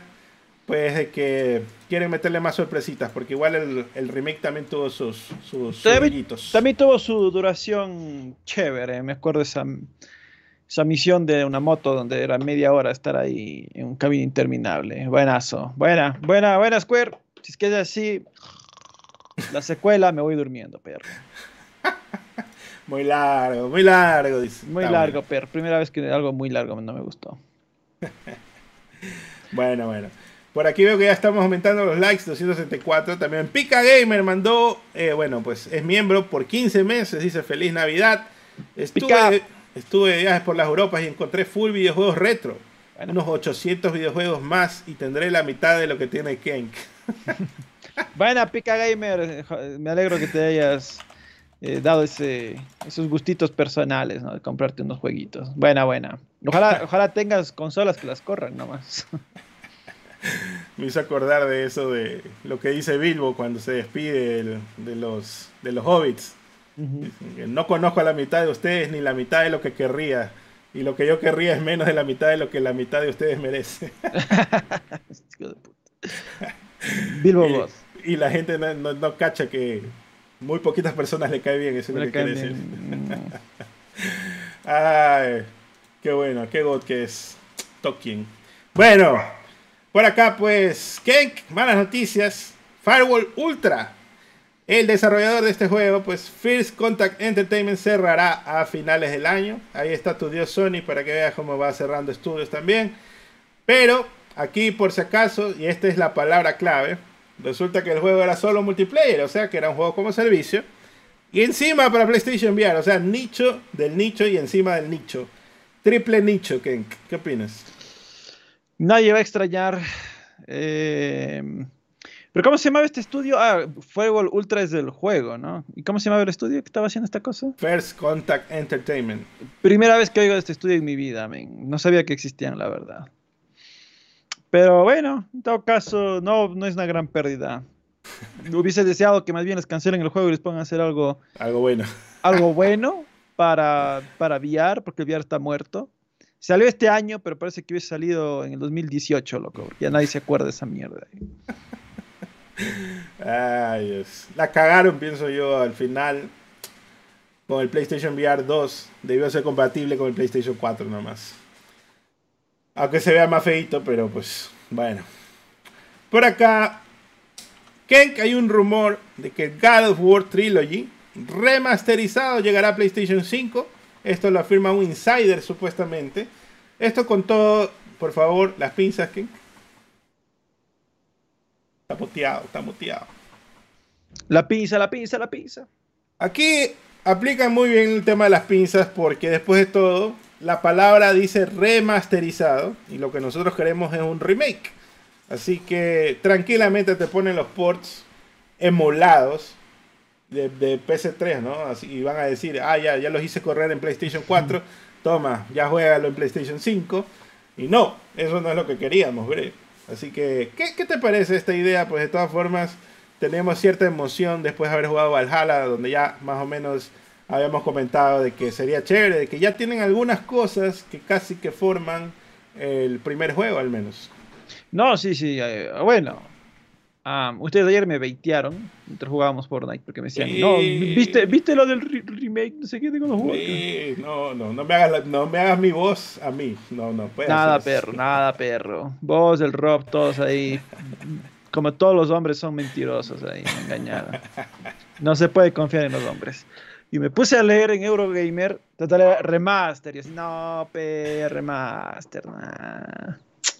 O sea, verás, y supuestamente el remaster solo de los 3 numerados, ¿no? 1, 2, 3. Entonces, ¿qué van a hacer? Esa es la cosa más fácil del mundo, pues. El 3 ya está en el 4. Ya tiene un port en PlayStation 4. Ese mismo te van a mandar. Y el 1 y el 2, pues hay como un emulador de Play 2 nomás. Ahí, pin, pin, pin, las ISOs y... Venga. La Nintendo, la Nintendo. La gran Nintendo. Bueno, esta vez es el trabajo más fácil del mundo, pues, sacar esos tres juegos en Play 5. Pues no es la gran cosa. Entonces, no, bueno, obviamente igual capaz y lo compraría para jugar, pero yo creo que lo que quisiéramos ver realmente es un remake. O sea, realmente es un remake.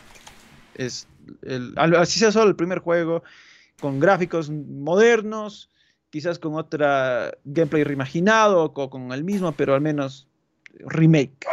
Eso quisiera ver yo.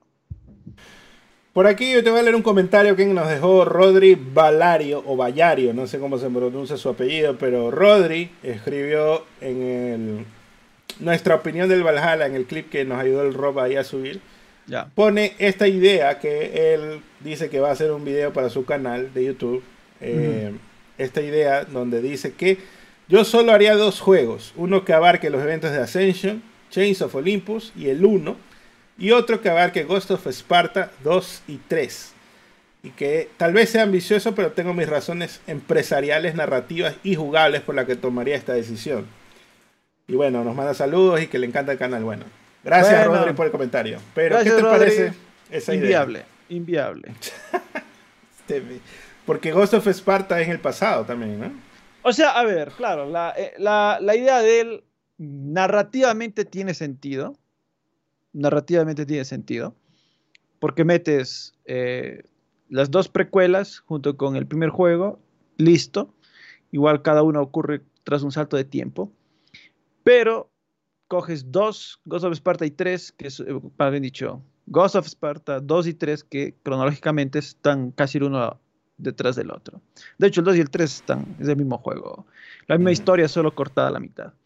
Entonces, narrativamente tiene sentido eso, empresarialmente no tiene sentido, porque tienes que abarcar un montón de historia, un montón de cinemáticas, y sacar eso para vender a 70 no van a querer, la verdad. Entonces, ningún productor va a querer coger eso y decir, sí, está bien, cobremos 70 nomás. No, de ley si te hacen tremendo trabajo van a quererte cobrar más. Yo creo que es mucho, en todo caso, o sea, sí.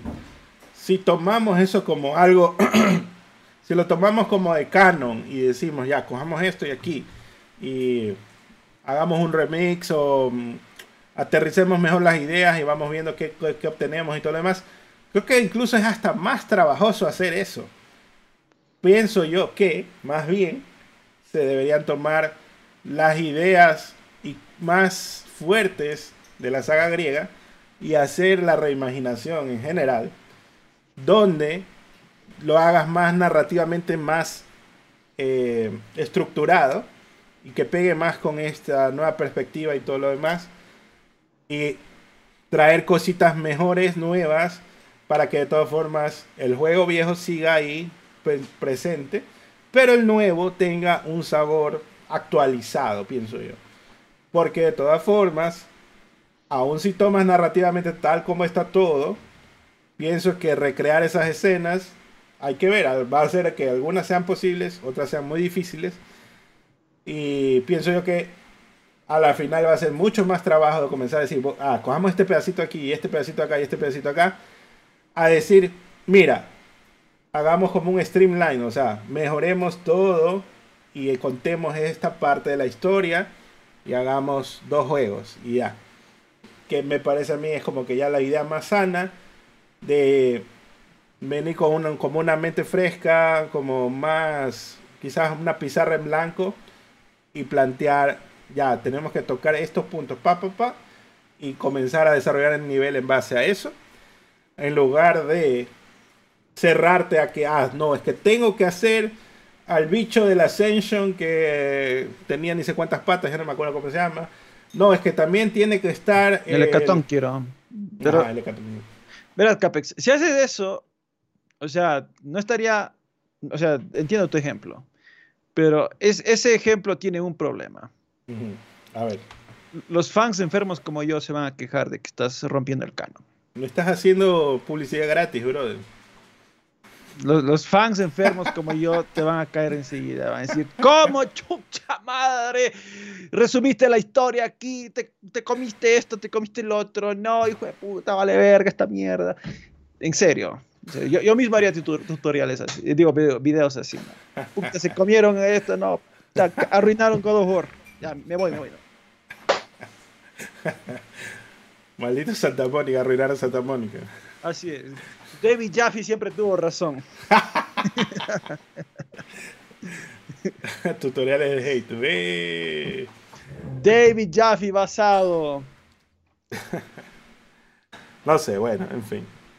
Igual hasta ahora. Es inviable para mí. Es inviable adaptar toda la saga griega conjunta. Bueno, en fin. Aquí pienso yo que cuando estaban haciendo Ascension también hay cosas que se inventaron por inventarse, ¿no? Como por ejemplo, uy, que ya, no, ya hicimos el Minotauro, ya hicimos la Hidra, ya hicimos la Medusa, bla, bla, bla.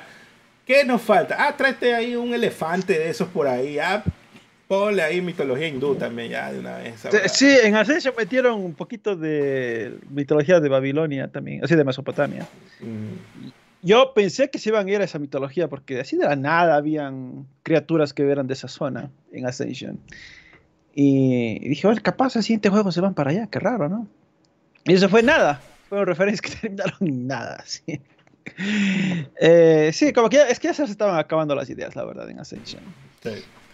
No, no, eso no quiere decir que era malo, solo digo que no. Es como que ya te lo sacaron de donde ya, porque no, ya. Pues, o sea, es que a nivel narrativo ya no había dónde, pues, man. Es que claro. A nivel narrativo ya habían quemado todo lo que podían de la saga griega, ya no sabían a dónde moverse. Ascension lo hicieron para usar el motor del 3 en otro juego porque ya no tenían más para dónde ir. Sí, es cierto. Y además hacer una precuela, además, a ver, esperar 3 años, que en ese entonces era un montón, esperar 3 años para que te den una precuela, de una precuela, porque esa es la precuela de Chains of Olympus, ese juego. Esa era la decepción, pues, fue como, bueno, ok, vamos a ver qué cuentan de Kratos, que no sé cuánto ya a estas alturas. Entonces, no. Yo creo que tienes que hacer la de Capcom, ¿no? Remake del 1, 2, 3 cada 2 años y te va bien en ventas, no hay problema. Eso sería lo ideal, creo yo. Ganas dinero, ya tienes grabado, bueno, si quieres rehusar las voces, pero ya tienes como mínimo la historia, tienes ya las cinemáticas, o tienes que recrear lo que la gente ya le gustó, ya está probado que este contenido a la gente le encantó en su momento. Entonces, bueno, eso nomás, pues, ¿no? Incluyendo a Afrodita, que todo el mundo amó esa. A Afrodita, los minijuegos y todo, sí, efectivamente. Como debe de ser. Bueno, pasemos y hablemos ahora de...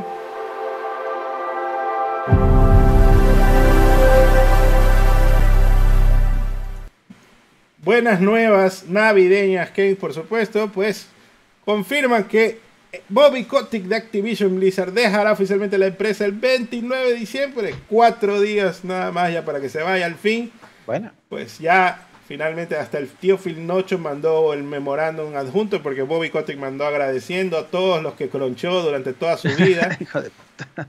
Yeah. Y luego Phil Spencer también dijo, avancemos muchachos, ya se fue este hijo de puta. Así que... Qué god. Gracias, Microsoft. Esta es la mejor compra que ha hecho Microsoft en la vida. Lo mejor que le pudo haber pasado a Activision, la verdad. Me alegro, honestamente. Ojalá los empleados no sean tan maltratados como fueron. Y eso, o sea, lo más triste de todo esto es que Bobby Kotick fue un horrible CEO, una horrible persona, bien podrido por dentro. Puta, y el man se va premiado con cientos de, bueno, no sé cuánto dinero, pero algunos millones de dólares al bolsillo. Paracaídas de oro le llaman los gringos, ¿no? Así es, ¿no? Se fue a disfrutar, ¿no? Premio por haber sido una horrible persona. Qué huevada, ¿no?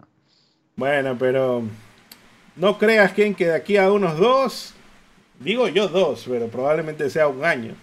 De aquí a unos 2 años o 3... Lo vemos ahí, la gente entrevistando a Bobby Kotick de que, ay, ¿qué crees que le pasó a Activision ahora que está con Microsoft? Porque ya no venden bien los juegos o algo así. Algo así yo me imagino. Y ahí Bobby Kotick va a soltar la lengua, hijo de puta. Ya me lo imagino, lo veo venir esa huevada. Así que, bueno. Por acá, pues, que también hay otro movimiento. Pues resulta que Jill Braff va a ser la directora de los estudios de Bethesda y Zenimax. Pues anteriormente ella era la gerente de investigación de consumidores en Nintendo y director de marketing en Sega. Actualmente se desempeñaba como gerente general de integraciones y juegos casuales en Xbox Game Studios. Pero tu personaje favorito, el Matt Booty, la ha escogido para que maneje los estudios de Bethesda y Zenimax, mientras él se encarga de Activision Blizzard.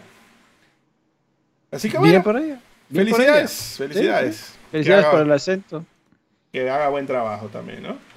También pues Bethesda ya dio la hoja de ruta del contenido para Fallout 76 para el próximo año. En un blog detalla los planes para el futuro, donde dice que 17 millones de personas han jugado el título desde su lanzamiento en noviembre del 2018. Se viene pues la expansión de Atlantic City. Bueno, la expansión que tuvieron de Atlantic City también pues fue una nueva ubicación para hacer el Fallout. Y también pues también va a estar America's Playground, pues, que va a tener una misión adicional con el Jersey Devil. Y también a finales del próximo año van a expandir el mapa del juego hacia el sur y van a llegar al corazón boscoso de Shenandoah. Supongo para algún gringo esto, uff, acabó, ¿no?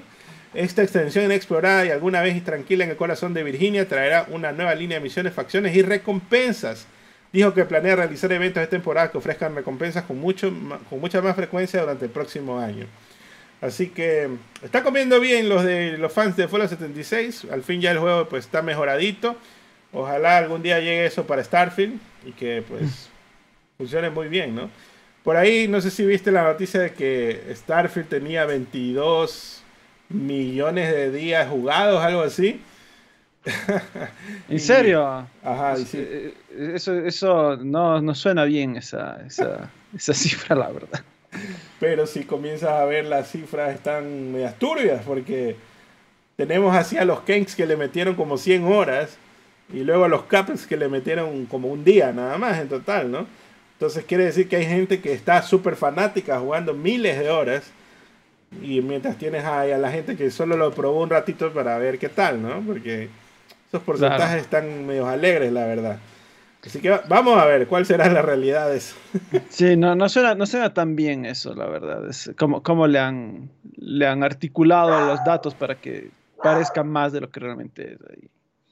Dice, 13 millones de jugadores en infinitos universos, 22.284.331 días jugados. Dice que 26 millones de horas construyendo naves. Casi 1.9 billones, o sea, 1.9 mil millones de planetas visitados. 4.500.000 outposts construidos, supongo, pues dice Settlers, ¿no? Dice que las mejores armas y todo lo demás. Total, es que han pasado han cruzado la unidad, que es el final, 5 millones de veces, Qenk. Y para mí esto es un pequeño guiño a que de los 13 millones de jugadores, un porcentaje muy pequeño lo ha finalizado. Porque hay gente que lo ha jugado, como ya hemos visto en las noticias, ¿no? 33 veces y cosas así. Así que me imagino, pues aquí debe haber varios que lo jugaron muchas veces y algunos que lo jugamos una vez y ya, ¿no? No sé, ¿qué te parece? Estás muteado. Estoy de acuerdo con esa declaración. Suena que es que ya desde que empiezan a ser creativos con las cifras es porque quieren que te impresiones con el número. Pero el rato que realmente te pones a analizar las cifras, dices, bueno, pero no suena que esto es gran cosa, ¿no? Sí. Cuentas alegres, como decíamos, pues, bueno, con Call of Duty hicieron lo mismo por ahí. Ah, sí, ¿no? Bueno, vamos a varios. ¿Cuántos likes hay, Qenk? 267. Llegamos a 300 PR. Estamos casi 400 personas. Bueno,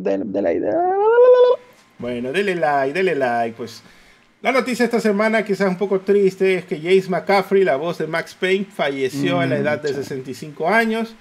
Fue la voz del director Zachariah Trench en Control, la voz de Alex Case en Alan Wake 2. Muere, pues estuvo batallando contra el cáncer, pero estuvo rodeado de su familia y amigos. Una pena por su fallecimiento, pero pues... bueno, así es. Una pena por él, la verdad. Rocksteady les ha dicho a los fans que tengan cuidado en línea con la esperanza de evitar spoilers de Suicide Squad Kill the Justice League. El juego ha tenido muchas filtraciones, la última de las cuales revela una serie de detalles clave de la historia y los personajes. Y pues Rocksteady está advirtiendo de que tengan cuidado con los spoilers, no lo revisen por ahí.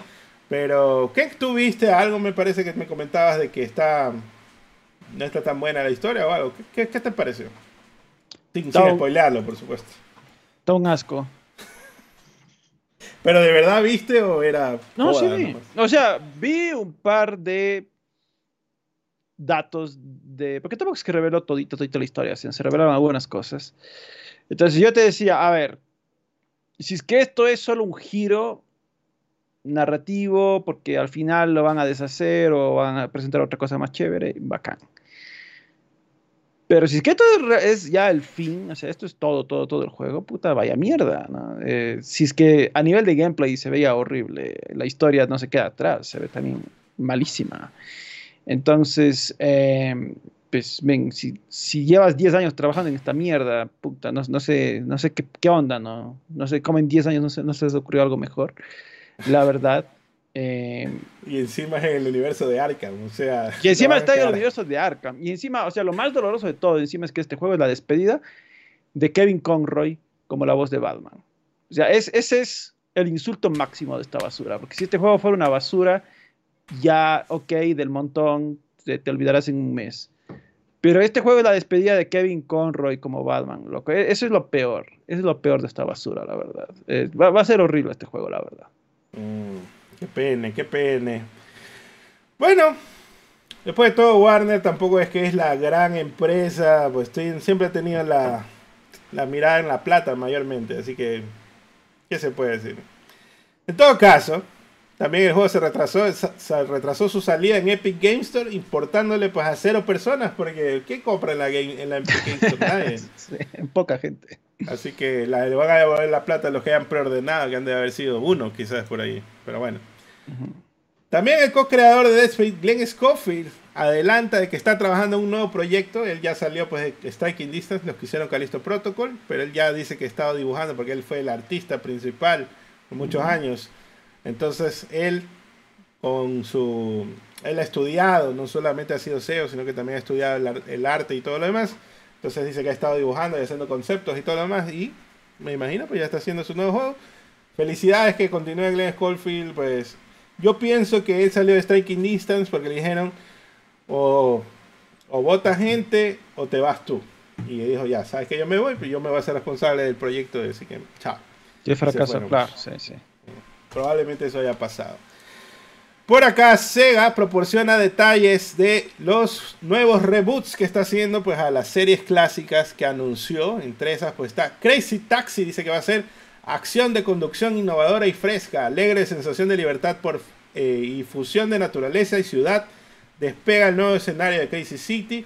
Con Jet Set Radio dice que va a ser, bueno, palabra clave, contracultura. Ahí le copia a Fortnite ahí. Mundo abierto en la calle Tokio. Experimenta el movimiento de rebelde que se siente libre en una sociedad asfixiante. Haz amigos, aumenta tus fans y crea nuevos movimientos. Shinobi mata a los enemigos en el silencio del momento. Esto me parece que está traducido del japonés al inglés probablemente y por eso está así, ¿no? No tiene tanto sentido. Sí, mata a los enemigos en el silencio del momento. Corre por el mundo de Shinobi lleno de monstruos y acciones ninja. Coge, ¿ves? ¿Qué? Pilas. Oberosuki, la espada legendaria, y mata al mal una vez más. Tu clan y el mundo cuentan contigo. Golden Axe, los guerreros se levantan para someter a los demonios. Derrota a tus enemigos con una variedad de ataques con espadas y magia. La legendaria historia sobre el hacha de batalla Golden Axe está a punto de comenzar.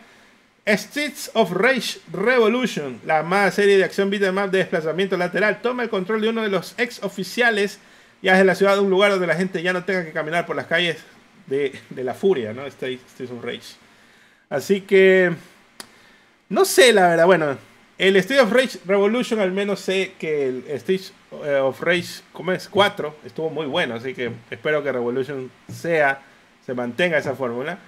Para mí, Shinobi, ojalá esté bueno, y Golden Axe. Los demás, los otros dos, Crazy Taxi y Jet Set, no me gustan tanto.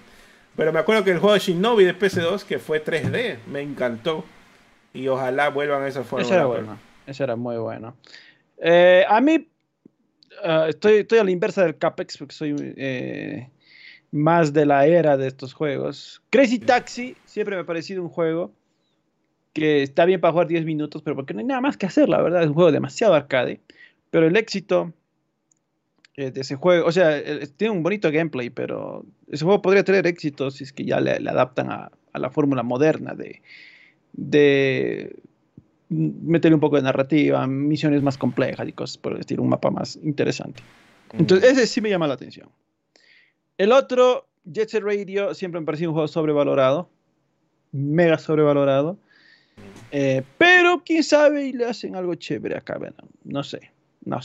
Golden Axe ese sí, no diré que no me emociona un poquito Golden Axe. De los otros, Shinobi y Street of Rage. Pero sabes que sería chévere que la haga Crazy Taxi, ¿no? De que lo pongan online, te dejen escoger otros carros, puedas hacer carreras y puedas rolear en un mundo abierto y ser así, quizás un bandido, un policía. Incluso hasta Abdalá ahora se está haciendo popular de que tienen personajes así en un mundo así. Así que puede tener éxito en el futuro, así que lo abren más. Está muy cerrado con solo el taxi. Habrá que ver qué le hacen, pero... o sea, no necesitan meterle, hacer un GTA o algo así, pero...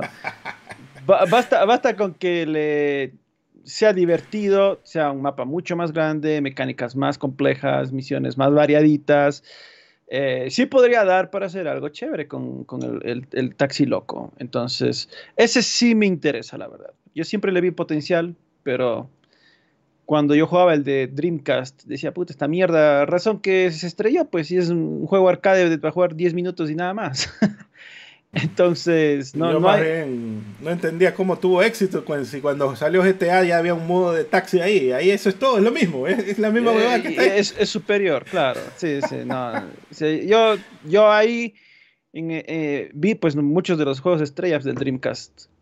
Fueron el fracaso de esa consola fue que eran juegos demasiado arcade, en una era donde ya los juegos arcade ya no pegaban tanto, pues ya tenías que hacer algo más complicadito, pues men. Lo mismo con el Jet Set Radio. Lo único que me llama la atención de Jet Set Radio es que tiene un lore bastante loco, ¿no? Ese juego se ambienta en un mundo donde Japón ganó la Segunda Guerra Mundial, men. Oh, imposible. Entonces, uff, papá. Bueno, vamos a ver. Por acá, Blover Team, el equipo favorito de todos, está desarrollando un juego con Skybound, que es más conocido pues por tener la franquicia de The Walking Dead.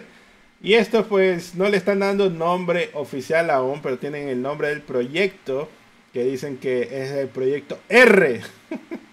Tu palabra favorita, que quizás. Así que vamos a ver. ¿Proyecto R? Así le dicen. Mi palabra favorita, ¿cuál es mi palabra favorita?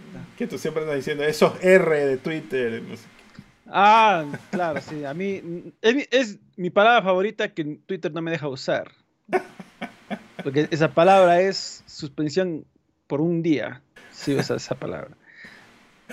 Entonces, en fin, no, de todas formas Bluebird Team ya ha trabajado, ¿no? En Blair Witch, como IPs externas, ¿no? Que no son de ellos, pero de todas formas todavía seguimos esperando lo de Silent Hill 2, a ver qué tal. Así que no me confirman mucho de qué será que están haciendo ahí con The Walking Dead.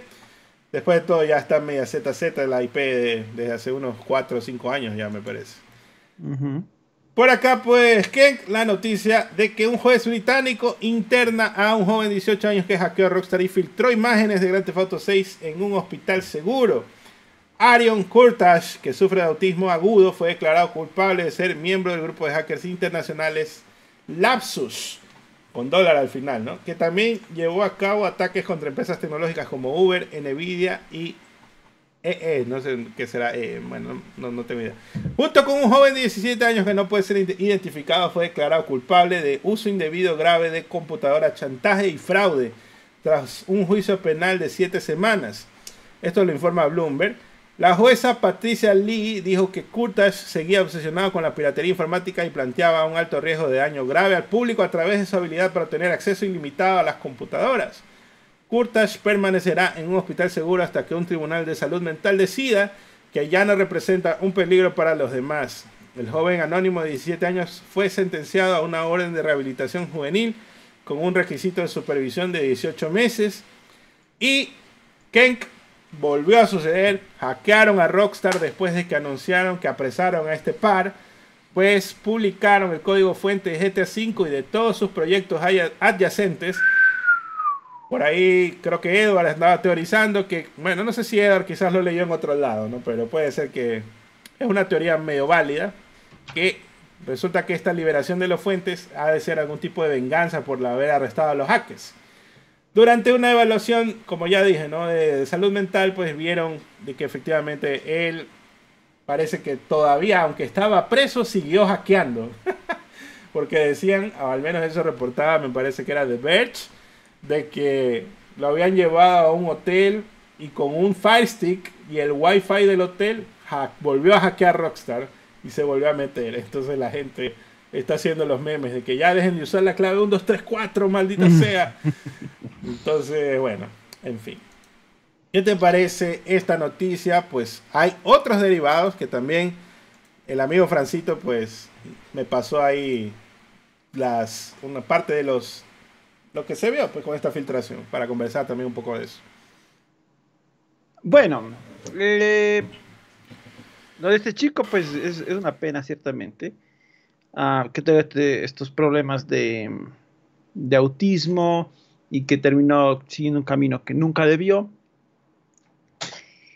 Sí puede ser posible que esto sea retaliación, porque yo me acuerdo cuando Sony, ¿te acuerdas? Le estaba siguiendo el caso a GeoHots, creo que era. Sí. En venganza, le hackearon pues a Sony, puta, y los hackers le liberaron todo lo que pudieron a Sony. Sí, efectivamente. Ahí fue el gran hack. Y ahí vino un hack mucho peor que el hack del Play 3. ¿No? Claro, porque el GeoHot era solo liberó nada más el Play 3. Sí. Y de ahí, porque él era famoso por liberar los iPhone, liberó el Play 3 y se fue a Brasil porque lo estaban buscando, el man. Y cuando ya comenzó Sony a joder de que lo querían meter preso y todo lo demás, ahí lo hackearon en lo online. Y hasta las tarjetas de crédito de la gente y todo lo demás, ¿no? Les filtraron películas, les filtraron toda puta, les hicieron mierda a Sony en general, no solo ya. Fue un hackeo peor. Pero bueno, por como yo lo veo, sí es posible que esto sea una retaliación, una venganza por haber capturado y sentenciado a estos dos chicos. Pero es que no hay otra, pues no se puede permitir que chicos vayan hackeando una y otra vez. Igual espero que los de Insomniac les atrapen también. Porque yo creo que si eres hacker debes tener hasta un código, cierto código moral. Porque, o sea, ¿cuál es tu intención de coger? O sea, ¿qué ganas tú siendo hacker? Coges toda la información privada de miles de personas y la liberas. ¿Qué ganaste tú con eso? Solo le estás cagando a gente inocente. ¿Qué puta te ha hecho a ti? Exactamente. Entonces, no, la justicia no se puede quedar ahí chantajeada por este grupo de personas. Pues, no, tienen que actuar. Por otro lado, también son cojudos, porque si ellos directamente contactaran a, en este caso a Insomniac, a Sony, ¿no? A decirle, mira, tenemos esto y si no quieres que pase nada, ¿no? Pero como ellos lo publican, y ahí Sony legalmente no va a poder hacer nada, porque no van a negociar nunca con los hackers, porque de ley, así paguen, van a igual a liberar las cosas. Así que no tiene sentido cuando lo haces público. Si lo manejaran por debajo de la mesa, todavía se podría conseguir algo, ¿no? Pero por eso hay esta temática, pues no sé si todavía aplica, pero hace tiempo había esto de que si eres Black Hat, eres que lo haces por joder, y eres White Hat, eres de los que reportan los bugs y les dices, oye, mira, tapen este bug, no sé qué, ¿no? Para que tengan más seguridad las consolas, los sitios y cosas así. Entonces, como que hackeo ético y todo eso. Pero si realmente quisieran conseguir plata, no lo publicarían, no lo harían público, sino que negociarían directamente para tratar de decir, mira, ve, encontré este bug y no te voy a decir dónde está hasta que me pagues, yo qué sé. Tampoco era algo tan irreal como $2 millones de dólares que querían, sino probablemente $200.000, algo así. Porque sé que esto te va a vulnerar. Entonces, eso. Y ahí sí podría generar dinero real, pero los manes prefieren... no sé, generarse caché, reputación o algo, ¿no? Claro, o sea. Entonces, bueno. En todo caso, que estas pues, cosas que revelan por ahí que ha publicado nuestro amigo Francito en su página NotiPlay en Twitter o en X. Vayan allá, síganlo, muchachos. Pues tira la información como es, sin mucha vuelta. GTA V iba a tener 8 DLCs para el modo historia, algunos de ellos, misiones de asesinato, Trevor como un agente secreto, regreso a Liberty City y la expansión de North Yankton. O sea, todos, 8 y no salió ninguna. Ninguna salió, todos se cancelaron para darle soporte a GTA Online. Me cago en los hijueputas que juegan a GTA Online, ya, dale. Los que dan de comer. Por acá también hay... pues la lista de los juegos cancelados por Rockstar Games en los últimos años está Agent, Midnight Club 5, Bully 2 y los 8 DLCs también. Bueno. Todo para seguirle dando soporte a GTA Online, según lo que dice, pues, me imagino las comunicaciones internas. No he leído el detalle ni nada, pero bueno, ahí está, ¿no? También se encontró un archivo que hace referencia a Bully 2, donde pues se pusieron a trabajar, apenas salió GTA 5, pues, se pusieron a trabajar en la secuela. Y no se sabe por qué se canceló. Bully 2, dice aquí. Y bueno, ahí tiene unas artes filtradas y todo lo demás. Ya había como un mapa diseñado y todo. O sea, ideas, nada más. Creo que eso ya más o menos ya lo sabíamos de todas formas. Sí. Por acá, también, uno de los DLCs que iba a tener GTA V llevaba el nombre Norman. Posiblemente era el modo zombies que iba a tener el juego. Como un Dead Nightmare, que es una campaña totalmente nueva, pero con zombies, ¿no? Esto fue cancelado para dar soporte a GTA Online, también lo pone ahí. Me da risa que todo le pone eso como para que más lo cancelen a la gente. Para que odies más GTA Online, más de lo que deberías. Está bien, basado el que hizo eso. Buena, Francito. Buena, Franz. También dice que Rockstar Games estuvo desarrollando un GTA ambientado en Tokio durante la época de la PC2. Se desconocen los motivos de la cancelación, pero puede haber sido para concentrar sus fuerzas en el desarrollo de GTA 4. Incluso dice que iba a tener una temática similar a los Yakuza. Así que... pero bueno, Yakuza ya cubría ese nicho, digamos.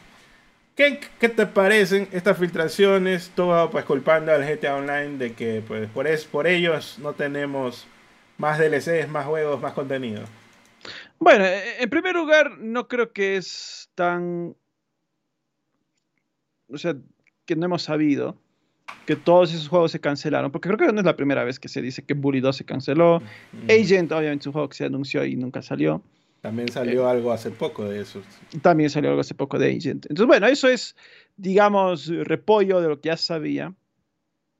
Siempre hemos asumido que GTA V nunca tuvo contenido porque se concentraron en el online, ¿no? Porque lo que ellos hubiesen hecho para la campaña lo terminaron haciendo para el online, que era donde más se movía la gente. Hablamos en un directo anterior, aunque les arda a los fans de GTA 5, porque son de GTA 5, no de GTA, que la gran mayoría de ellos ha probado el online y la historia capaz lo dejaron a la mitad. Y esto es si llegaron a la mitad. Entonces, bueno, lo que yo no sabía, digamos, la novedad acá, es que fueron 8 DLCs, jueputa. O sea, sí estaban planeando bastante contenido post-lanzamiento y todo se fue a la mierda por el éxito del GTA Online. Bueno, ya nada, perro. ¿Qué te parece que Factions 2 iba a salir, pero se canceló por el online de GTA? Basado. Lo único bueno que pudo haber hecho el online de GTA. Basadísimo. Soul River 3 también iba a salir, pero se canceló por GTA Online. Qenk. Nunca fui tan fan de los Legacy of Kain, así que a mí me da igual. Pero Qenk, al final, ya hablando en serio, esto solo demuestra lo que ya vinimos hablando la semana pasada, de que una vez que te metes en un juego como servicio, Brother, él es el estudio del juego como servicio, no puede salir de eso. O sea, incluso el GTA 5 online, el GTA 5 con su online, está, yo me imagino, van a haber ciertas estrategias para moverlos al GTA 6. Y aún así ellos, y esto es, mira Destiny, esto aprende un poco ahí Bungie, mira cómo ellos, aún así viendo y teniendo éxito masivo con GTA 5 online, o con GTA Online con GTA 5, pues van a sacar una secuela, van a sacar GTA 6 y con eso van a sacar un nuevo online probablemente, o quizás incluso soporte tener San Andreas al mismo tiempo que van a tener Vice City, que esa es una de mis teorías, de que probablemente hagan un mix de los dos mapas para que el mundo de GTA Online sea más grande todavía, en lugar de quitar esos mapas, hasta hacer una transición un poquito más suave para que la gente siga yendo a GTA Online, ¿no? Pero bueno, vamos a ver cómo lo hacen de todas formas, pero me parece que más claro que el agua no puede estar, de que una vez que te metes a ese negocio, ya eres ese negocio, no vas a poder salir, por más de que hayas sacado 300 juegos buenísimos en años anteriores, ya te vas a quedar clavado atendiendo a esa audiencia, porque esa es la audiencia que te da de comer y que te mantiene el negocio andando. Eso es, esa es la realidad. Sí, totalmente. Así que bueno. Otra noticia fuerte de esta semana, Qenk, fue que Tencent y NetEase perdieron casi $80 mil millones de su valor en el mercado el viernes, después de que los reguladores chinos anunciaran nuevas reglas para limitar el gasto en juegos en línea. A la verga. Por ahora todas estas reglas están en borrador, pero ya está publicado en la Administración Nacional de Prensa y Publicaciones de China. Reuters informa que los operadores de juegos en línea tendrán prohibido recompensar a los jugadores por iniciar sesión todos los días. Esto pues muy familiar para los que juegan juegos en línea, de que te dicen, si estás día 1, una monedita, día 2, 10 moneditas, día 3, 100 moneditas y así, ¿no? Entonces, poco a poco te están motivando para que siempre estés constantemente conectándote, ¿no? Sí. También dice que deben limitar la cantidad de los jugadores que los jugadores pueden depositar en sus billeteras digitales del juego. Las nuevas reglas podrán modificarse y no entrarán en vigor antes del próximo año, pero su publicación ya asustó a los accionistas de las dos principales empresas de juegos de China. En Tencent, la empresa más grande del mundo, sus acciones cayeron un 16% en un momento cuando salieron las reglas, y las de NetEase cayeron hasta un 25%. Dice, es probable que la eliminación de estos incentivos reduzca los usuarios activos diarios y los ingresos en la aplicación, y eventualmente podría obligar a los editores a revisar el diseño de sus juegos y sus estrategias de monetización. Así que, ¿qué te parece esto de que China pues está regulando más, apretando más, siendo ellos la cuna de donde se genera ese billete? O sea, de donde nacen esos juegos, ellos mismos quieren regularlo porque saben que es un mar de billete que se mete en esos mens. Así no, que... claro, sí. Es que, bueno, el imperio Tencent se ha hecho por celulares, por microtransacciones, y aquí vemos, imagínate cuánto le afecta solo que hayan puesto en borrador leyes. Puede tambalearse todo un imperio tan grande como es el de Tencent. Entonces, bueno, ya veremos. Y si es que China termina pasando esto, no es sorprendente o no es novedad que los chinos, bueno, los asiáticos en general, se alocan con este tipo de juegos. No sé si te acuerdas tú de que, bueno, en Corea, pero con StarCraft, la gente o los MMO, la gente se alocaba, pasaba días jugando, morían jugando porque ya se olvidaban de comer y todo. Sí. Entonces, bueno, asumo que esto también va para tratar de limitar gente que va y gasta todo el sueldo solo en caramelitos, yo que sé, en los juegos de Tencent. Buena Rob. Entonces, a ver si es que eso termina pasando. Ojalá que sí. Incluso Rob ya dijo que quiere que le paguen pavos nomás, directamente. Ah, ¿en serio? Ya, de una. Por mí no hay problema. Buena, Rob. Así sean pavos turcos nomás, que le paguen ahí. Buena, Rob. Ahí tomando nomás los pavos por Fortnite nomás. Pues por acá, Ubisoft está investigando informes que un actor desconocido obtuvo acceso a sus servidores. Supuestamente estos piratas, pues hackers, ¿no?, intentaron robar 900 gigas de datos, pero Ubisoft pudo capturarlos en 48 horas y parece que no tuvieron éxito. Pudieron detenerlos antes de que se lleven la información, pues no se logró publicar nada. Y ahí yo, la verdad es que mi reacción inicial fue: ya, ¿hasta cuándo están jodiendo? Si estos manes, o sea, bueno, fuera que Ubisoft, yo qué sé, fuera un banco y tuviera la deuda de 300.000 hijos de puta, hackeen esos manes, locos, hackeen a los bancos, a ver, sino que cómo los meten de una prisión, pero hackean huevadas, loco, o sea, no sé. No sé. Hackea a Jeff Bezos y regala unos $1000 a todo el mundo, yo qué sé. Y aún así te sobra billete. Y te sobra billete, en serio. Es el ex Luthor. Como había un tweet por ahí que decía: Jeff Bezos activamente no quiere ser Santa Claus, retiene toda tu información, sabe dónde vives, sabe lo que te gusta y tiene drones para írtelo a dejar a la casa, pero él activamente decide no serlo. Así es, así es. Ay, Dios mío, qué risa. También pues está el previews de Prince of Persia Lost Crown, que hay gente que lo ha probado, un demo de 4 horas. Dicen que es probablemente el Metroidvania más cinemático que han jugado. Hay muchas escenas, tiene doblaje y batallas cinematográficas. El combate es rápido y fluido, centrado en combos para bloqueos y deslizamientos. Va a haber muchos jefes, media docena de jefes en 4 horas. Enorme mapa interconectado con muchos secretos. Puedes tomar capturas de pantalla de las habitaciones y fijarlas en tu mapa, que va a ser muy útil para la exploración. Va a tener combate profundo con diferentes armas, movimientos especiales como el Athena Glow con amuletos equipables. Así que también por ahí pues el influencer decía: en general parece un juego imprescindible para los fans de Prince of Persia y Metroidvania. La palabra clave aquí, así que ya estoy. I'm in. Ya le compraron al Capex, está bueno. Ya estoy, ya. Buena, me convencieron. Buena, Capex. Y hay una nueva entrevista con el director del estudio Ryu Gagatoku, ¿no? Los de... ¿cómo se llaman? Los de Yakuza, ¿no? Los de Lady Gaga. Laika Dragon. Masayoshi Yokoyama dice que Laika Dragon Infinite Wealth durará aproximadamente 70 horas o más, solo para la historia principal. Confirma que Infinite Wealth es mucho más grande que Yakuza Laika Dragon, o sea, el 7, ¿no?, el anterior, con 2 protagonistas principales y toneladas de contenido secundario para cada uno. Los pedidos anticipados buscan romper su récord histórico. Y Qenk, no hay planes de llevarlo a Xbox Game Pass de momento. Para que sepan, como dato extra, Yakuza 7 solo vendió 1.8 millones. En parte porque salió en Game Pass.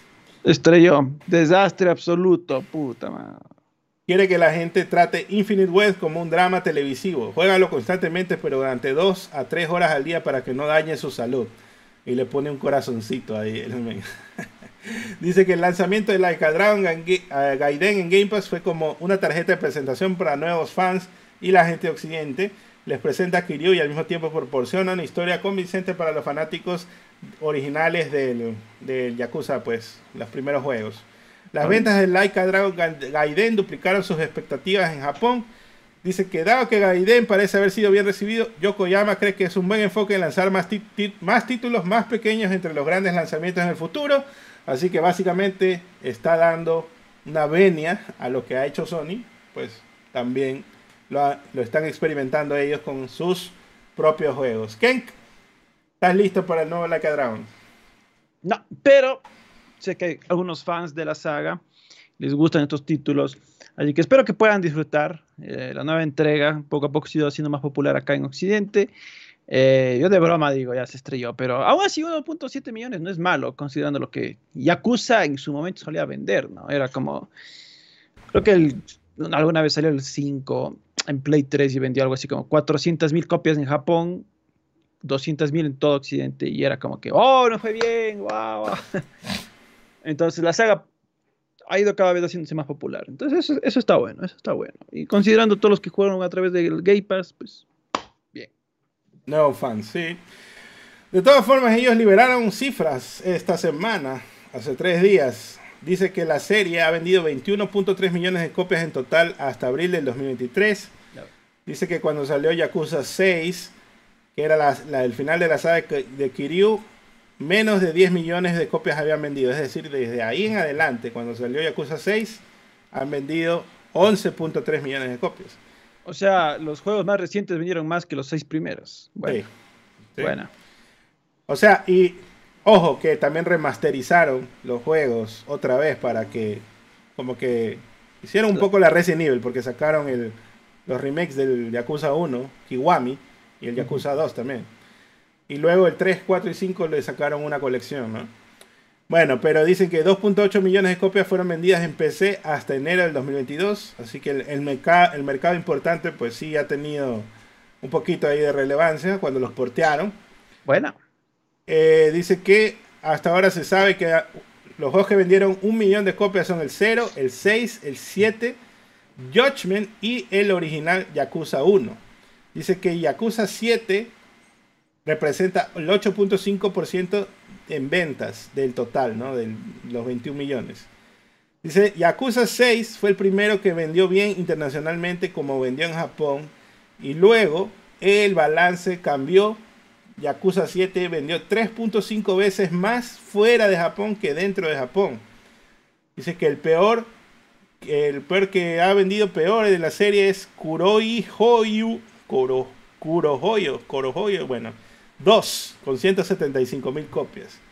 Y Qenk, el port de Wii U de Yakuza 1 y 2, vendió un gran total de 1878 copias cuando ¡wow! salió. 1800, wow. Menos de 5.000 copias. Wow. Así que bueno. Eso le hicieron un tracking con Sega Sammy y Famitsu.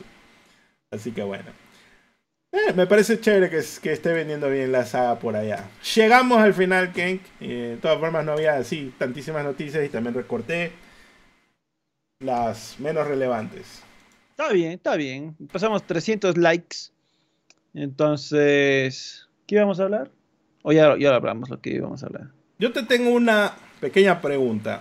A ver. Opcional que tenía apuntada por aquí. ¿Qué crees que o cómo afectó la pandemia a los juegos como servicio? Porque aquí hay algunos puntos de análisis. Cuando todos nos encerramos por la pandemia, los juegos como servicio se dispararon.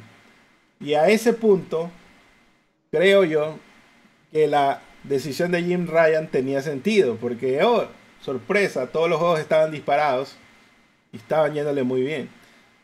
Incluso el propio Animal Crossing, que sin ser un juego como servicio, tuvo un masivo éxito en Nintendo porque era un jueguito de constantemente estar jugando en la misma islita, metiéndole casitas y bla bla, ¿no? Lo propio pasaba con juegos más fuertes como eran pues Destiny, Call of Duty, etc. Varios juegos como servicios se despuntaron en esos años, cuando vino la plaga. Ahora, que ya todos volvimos a la realidad, a la normalidad, digamos, viene la realidad de que todos se pegan otra vez el bajón porque la gente está ocupada, ya la gente no está pasando tanto tiempo en la casa, no tiene tanto tiempo, entre comillas, libre, porque no puede estar en la reunión del trabajo escuchando mientras se pega ahí unas partiditas de Destiny, como lo hacía antes, ¿no?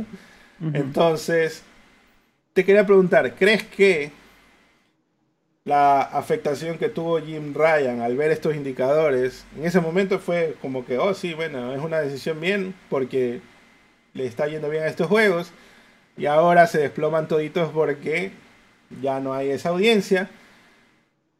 ¿Crees que es la realidad de la historia o hay algo más de que esté afectando a los juegos como servicio?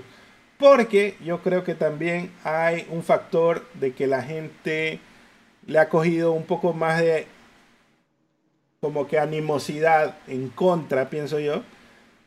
Aún jugando Fortnite, aún siendo quizás jugador de Call of Duty,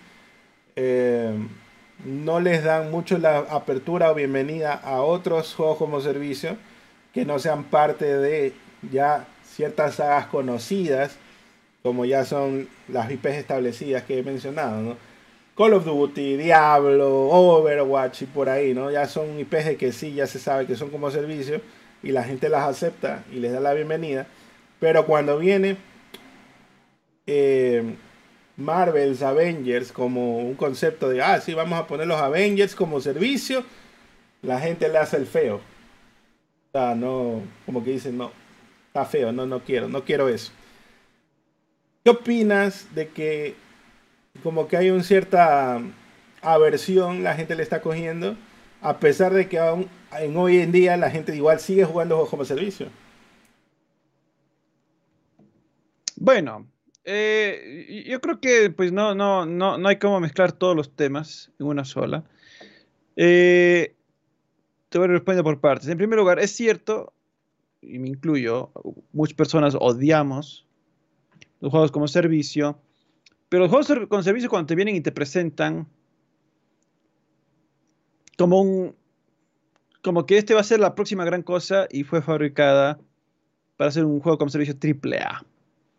¿Y por qué les hemos agarrado aversión? Porque siempre pasa que estos son juegos hechos como cash grab. O sea, no es que hubo una idea interesante detrás, no es que hubo algún proceso creativo interesante detrás, no hubo nada que no sea más que solo ser un mero cash grab. Y normalmente los juegos como servicio tienen éxito porque inician siendo un juego donde hicieron algo que les parecía interesante.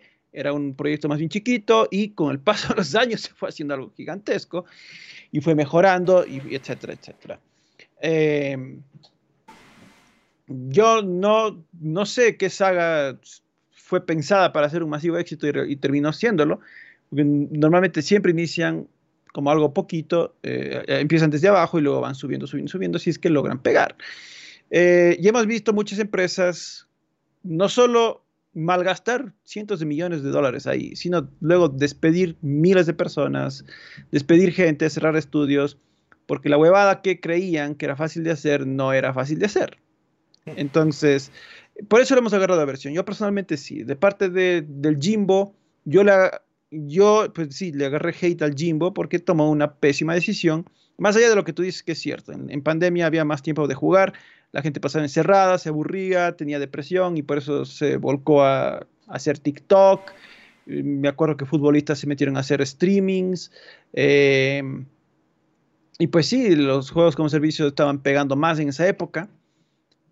Sin embargo, no digo que es una mala idea de que Sony haya intentado o esté intentando meterse a los juegos como servicio. La mala idea era coger estudios que no tenían una mínima de experiencia en eso y ponerles a hacer. Ese para mí fue el problema. Especialmente con Naughty Dog.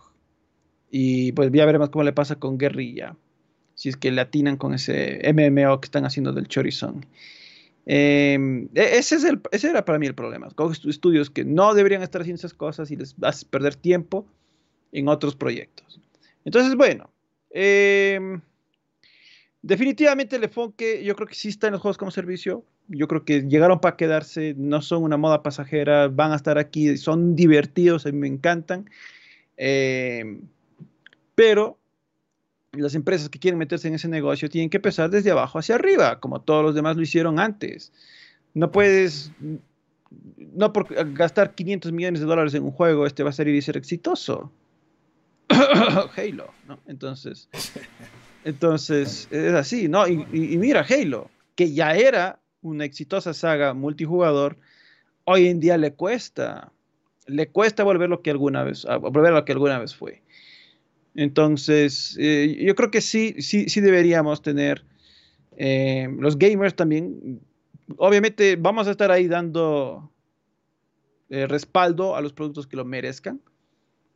Si sale algún juego interesante el siguiente mes y se vuelve el próximo gran fenómeno, pues obviamente todos estaremos ahí probándolo, jugándolo, pero muy difícilmente será la próxima gran cosa un juego que una empresa se clavó 400 millones de dólares y te dice, mira, es que este es mi Battle Royale. Lo bueno es que ya pasó la moda de los Battle Royale, ¿no? O sea, todavía existen. Todavía Fortnite es muy popular, PUBG es muy popular. Pero no sé si te acuerdas que fue una pasajera moda que todo el mundo quería sacar su propio Battle Royale. Por suerte ya murió esa, ya se dieron cuenta que realmente no le podían hacer competencia a estos juegos, ya, bacán, chévere. La era de los Halo Killers ya pasó, gracias a Dios, cuántos años malgastados, estudios malgastados. La era de los, todo juego tiene que tener multijugador, hasta God of War tuvo multijugador, Assassin's Creed multijugador, todo el mundo tiene que tener multijugador. No, ya pasaron esas eras. Entonces ya veremos qué pasará después. No creo que les hemos agarrado la versión a los juegos como servicio. Vamos a probar lo que vaya saliendo. Pero el problema es que la gran mayoría de las cosas que están saliendo son basura y terminan estrellándose como lo merecen. Creo que, como bien lo dices, ¿no? Hay que construir de abajo hacia arriba y no empezar con la mansión, como cierto personaje que empezó una pirámide desde el primer día, ¿no? Pero aquí hay que construir una piedrita y luego ir mejorándola, ¿no? Ir puliéndola hasta que quizás quede ahí la gema. Creo que eso lo están haciendo estudios mucho más libres, que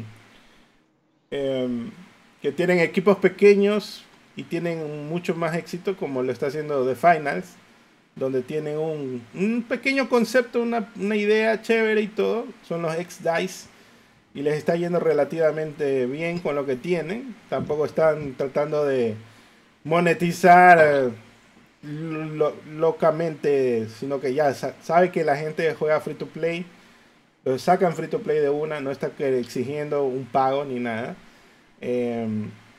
Creo que muy pocos estudios de reputación pueden hacer directamente un juego cobrado, para, como en su momento lo hizo Overwatch, para más de ser solo multiplayer, ¿no? Hasta Overwatch tuvo que hacer la transición a free to play. Y creo que para tristeza de muchos, porque les gustaba más cuando era cobrado y tenía los loot boxes, dicen que esa era la mejor época, no sé qué. Y bueno, pero creo que esa es la clave, ¿no? Hacer algo pequeño y no ser tan ambicioso desde el día 1.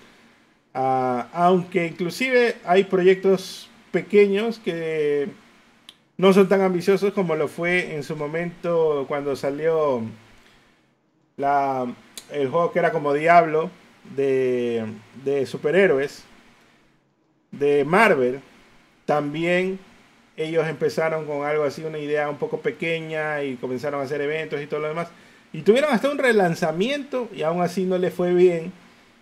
Y todavía Square Enix ni siquiera vio esa lección aprendida de que no le fue bien con Marvel haciendo este tema tipo Avengers. Y ellos igual apostaron por eso en una tercera persona, sabiendo que esos costos son mucho más altos todavía que hacerlo tipo Diablo vista cenital nomás. Pienso que el enfoque de usar IPs externas también te quita mucho... Te quita mucho presupuesto. Pienso que cuando hablamos de presupuestos a nivel tipo Spider-Man, por ejemplo, una parte de su presupuesto también se va al dueño de la IP. Porque de las ganancias, definitivamente no recibes toda la ganancia, sino que se la lleva a alguien más también. Entonces, cuando trabajas con esas IPs, por eso pienso que cuando vienen y hablan de Kill the Justice League y todo lo demás, a pesar de que el estudio... El dueño es Warner y todo, la IP también es de Warner. Pienso que ahí hay un cruce también medio de cuentas alegres, donde pues no está cuajando la cosa. Y a veces escuchamos como que Disney quiere meterse otra vez en el negocio de los juegos porque sabe que ahí hay billete, pero luego saca cosas hechas a la patada que no respetan ni su propia IP, ¿no? Entonces...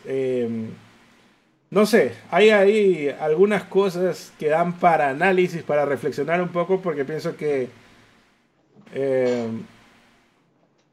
deberíamos ya tener a estas alturas un plano o algún tipo de fundación donde tengamos que decir, ¿quieres hacer un juego como servicio? Empieza con el concepto, haz las pruebas, luego ya le construyes, no uses IPs externas hasta que tengas éxito, como lo hizo Fortnite, por ejemplo. Claro, sí. O sea, bueno, Tú mencionabas el Marvel's Avengers, pero a ver, seamos francos, ¿por qué putas estrelló esa mierda? En primer lugar, ¿a quién verga le iba a interesar jugar con Kamala Khan? No sé por qué diablos o a quién diablos se le ocurrió la estúpida idea de que la gente quería una historia con Kamala Khan de protagonista en un juego que se llama Avengers. En segundo lugar, los personajes no tenían identidad, eran derivados de las versiones de las pelis, no tenían identidad propia. No eran cool en ningún sentido ninguno de sus personajes y sus apariencias. Y finalmente el gameplay no era divertido. Así de simple. No era tan divertido. Entonces, ¿por qué se estrelló esta mierda? Bueno, definitivamente no había una idea real detrás de la misma. Más que solo ven, paga por tus héroes favoritos y ya. Y ya, ¿no? Y los trajes. Ya, nada más, o sea... Sí. O sea, como tú dices, ¿no? Pensando en la plata antes en función de... Quiero hacer esta historia o algo así. O sea, siquiera, o sea, Marvel's Avengers siquiera se hubiera salvado. Así hubiera sido un juego como servicio hecho mierda. Pero si hubiera salvado, sí es que tenía una buena historia. Y podías jugar con todos los Avengers. Pero no, te tenían que meter a Kamala Khan en una historia bien cagoncísima y ya. O sea, ya, si la campaña no era ni divertida y el multijugador era una mierda peor, pues ya, nada salvo ese juego. Mira, salió Anthem. Desastre absoluto, no tenían ni idea qué querían hacer. Uh-huh. Bueno, pues y la cantidad de ejemplos, me hiciste acuerdo, los hero shooters fue también una tendencia que gracias a Dios murió rápido. De hecho, hasta el propio Overwatch murió. Pero sigue siendo el más buscado en Pornhub, no sé qué estás hablando. Bueno, murió como saga de videojuegos, ¿no? Es más popular fuera del ámbito, es como Sonic, ¿no? Es más popular fuera de los juegos que en los propios juegos, Overwatch. BK201 manda 1.99 y dice, ¿será que surgirán nuevos buques insignias? Yo creo que para mí al menos, Helldivers es la oportunidad de oro para demostrar de que realmente pueden hacer esto de mantener algún juego como servicio, los de Sony. Si con Helldivers fallan, no va a haber ninguna salvación de aquí en adelante. Ese va a ser el primero y último. Bueno, no va a ser el primero, pero sí va a ser el último que le vayan a meter algún tipo de esfuerzo real. Pues creo que sí, el estudio, siendo quienes son muy indies y todo lo que sea, no pueden sostenerse y valerse por ellos mismos bajo su propio peso. Creo que ningún estudio lo va a poder, ningún estudio de Sony lo va a poder mantener en el futuro. Hablando de Sony, ¿no? Hablando de Microsoft, pues ya tienen a Call of Duty, así que ellos básicamente, pues, plumazo, contratados con un billetazo y ya. O sea, ya tienen el juego como servicio definitivo, que es Call of Duty. Solamente le falta formalizar y decirles Call of Duty Studios en lugar de ponerle Infinity Ward, en Sledgehammer, lo que sea, los nombres que tienen. Así. Eso nada más le falta, que se llamen Call of Duty Studios. Eso es todo. La única diferencia. Sí, totalmente. Pero un buque insignia nuevo, Qenk, porque me parece interesante la pregunta en la perspectiva de que The Last of Us es el buque insignia relativamente nuevo de PlayStation, porque no... Solo tiene dos juegos en toda su existencia y resulta que es el buque insignia. Y es una IP original, ¿no? O sea, bueno, The Last of Us duró como buque insignia, como bueno, nuevo buque insignia, desde el 2013 hasta el 18 de junio del 2020. Pero otro que ahora es el buque insignia, por ejemplo, de Nintendo es Zelda, que nunca fue buque insignia, sino que el buque insignia era Mario. Ahora resulta que Zelda es el buque insignia. Entonces, Zelda sí se ha vuelto el nuevo buque insignia de Nintendo. Sí, ha habido nuevos buques insignias, pero digamos, dentro de lo que las empresas ya hacían, digamos, esto sí les... Sí, Nintendo ha intentado un poquito con Mario monetizarle, Mario Kart, ponte, ¿no? Monetizarle y ver si, ok, les vendo pistitas, les vendo... Pases. En el caso de Sony, bueno, Nintendo ha estado con casi juego que sacan, juego que sale expansión, tratan de monetizar lo más posible en post lanzamiento. ¿Pero tienen algún juego como servicio? No, no tienen, la verdad. Smash, lo más cercano que tenían a algo que se parezca a un juego como servicio. Pero... ya hasta ese lo dejaron de actualizar. Ya hasta ese ya dijeron, ya hasta aquí llegamos y listo. Pero en el caso de Sony, a Sony sí les está costando salirse de lo que, bueno, ya es exitoso. De todas formas, no es malo. Son exitosos haciendo juegos narrativos, de un jugador, single players, pero sí les está costando abrirse campo, hasta con la saga más popular que tenían en ese sentido, que era Gran Turismo, que bueno, sí servía para hacer los torneos y toda la cosa, y tenía con su componente en línea. Pero hasta Gran Turismo le ha costado. Entonces, no sé si Sony algún rato le atinará. Microsoft tenía sus buques insignias que luego se derrumbaron. Pero ahora tiene nuevos buques de insignias. Tiene el Minecraft, tiene... puta, con Activision Blizzard se compra un montón de juegos como servicio, que ya son exitosos. Ah, bueno, Sony tiene Destiny. No es de ellos, pero lo compraron. Ojalá lo mantengan al menos, ¿no? Está difícil. Ese creo que es el más turbio hasta ahora, de que no le veo un futuro tan brillante, a menos que saquen otro Destiny, que es... claro, no, yo creo que si la cosa se pone muy mala... se viene Destiny 3 y ya está, ¿no? Y ya está. Ahora, claro, la cosa es que salga el 3 y también sea bueno, ¿no? No sea Destiny Infinite o algo así, ¿no? Que es popular 2 meses y de luego se va a la mierda. Yo creo que igual Destiny necesita repensar lo que tenían antes. Ya lo he dicho antes eso también, de que ese juego estuvo bien cuando era la época de PS4, esperabas un rato a que cargue y bla bla, y ahora ya hay otras tecnologías, los cargan mucho más rápido. Deberíamos ya ir moviéndonos hacia esas tecnologías, y obviamente eso también es una inversión. Entonces vamos a ver si realmente hacen algo en ese sentido en el futuro. Pero bueno, Qenk, hasta ahora pues ese es el episodio navideño, despídalo que nos vamos. Bueno, muchachos, gracias por acompañarnos. Recuerden que les agradecemos por estar aquí suscritos, dando like, comentando, donando. Vayan a Pseudo Plus, el canal del amigo Kacex. ¿Qué estás jugando últimamente, Kacex? Esta semana lo dejé tranqui, pero ya vamos a volver al Final y Alan Wake. Pero está bueno. La próxima semana, que ya es año nuevo y vamos a comenzar, voy a darle una sorpresa a los fans. Está bueno. Vayan a Pseudo Plus aquí en YouTube a ver el canal del amigo Kacex. Como bien Kacex comentó, este es el último Pseudo Analistas del 2023. La próxima vez nos veremos en 2024, iniciando fresquitos el año. No se olviden de ir a nuestro Twitch, twitch.tv/pseudoanalistas. Ahí jugamos Fortnite todo el tiempo. Y pues no se olviden también de ir a nuestras Twitter para estar cerca de nuestras opiniones. @elgranKenk, @Kacex, KACX. Nos vemos en el siguiente. Cuídense, muchachos, descansen, nos vemos, pasen bonito, abracen a su familia. Nos vemos, chau.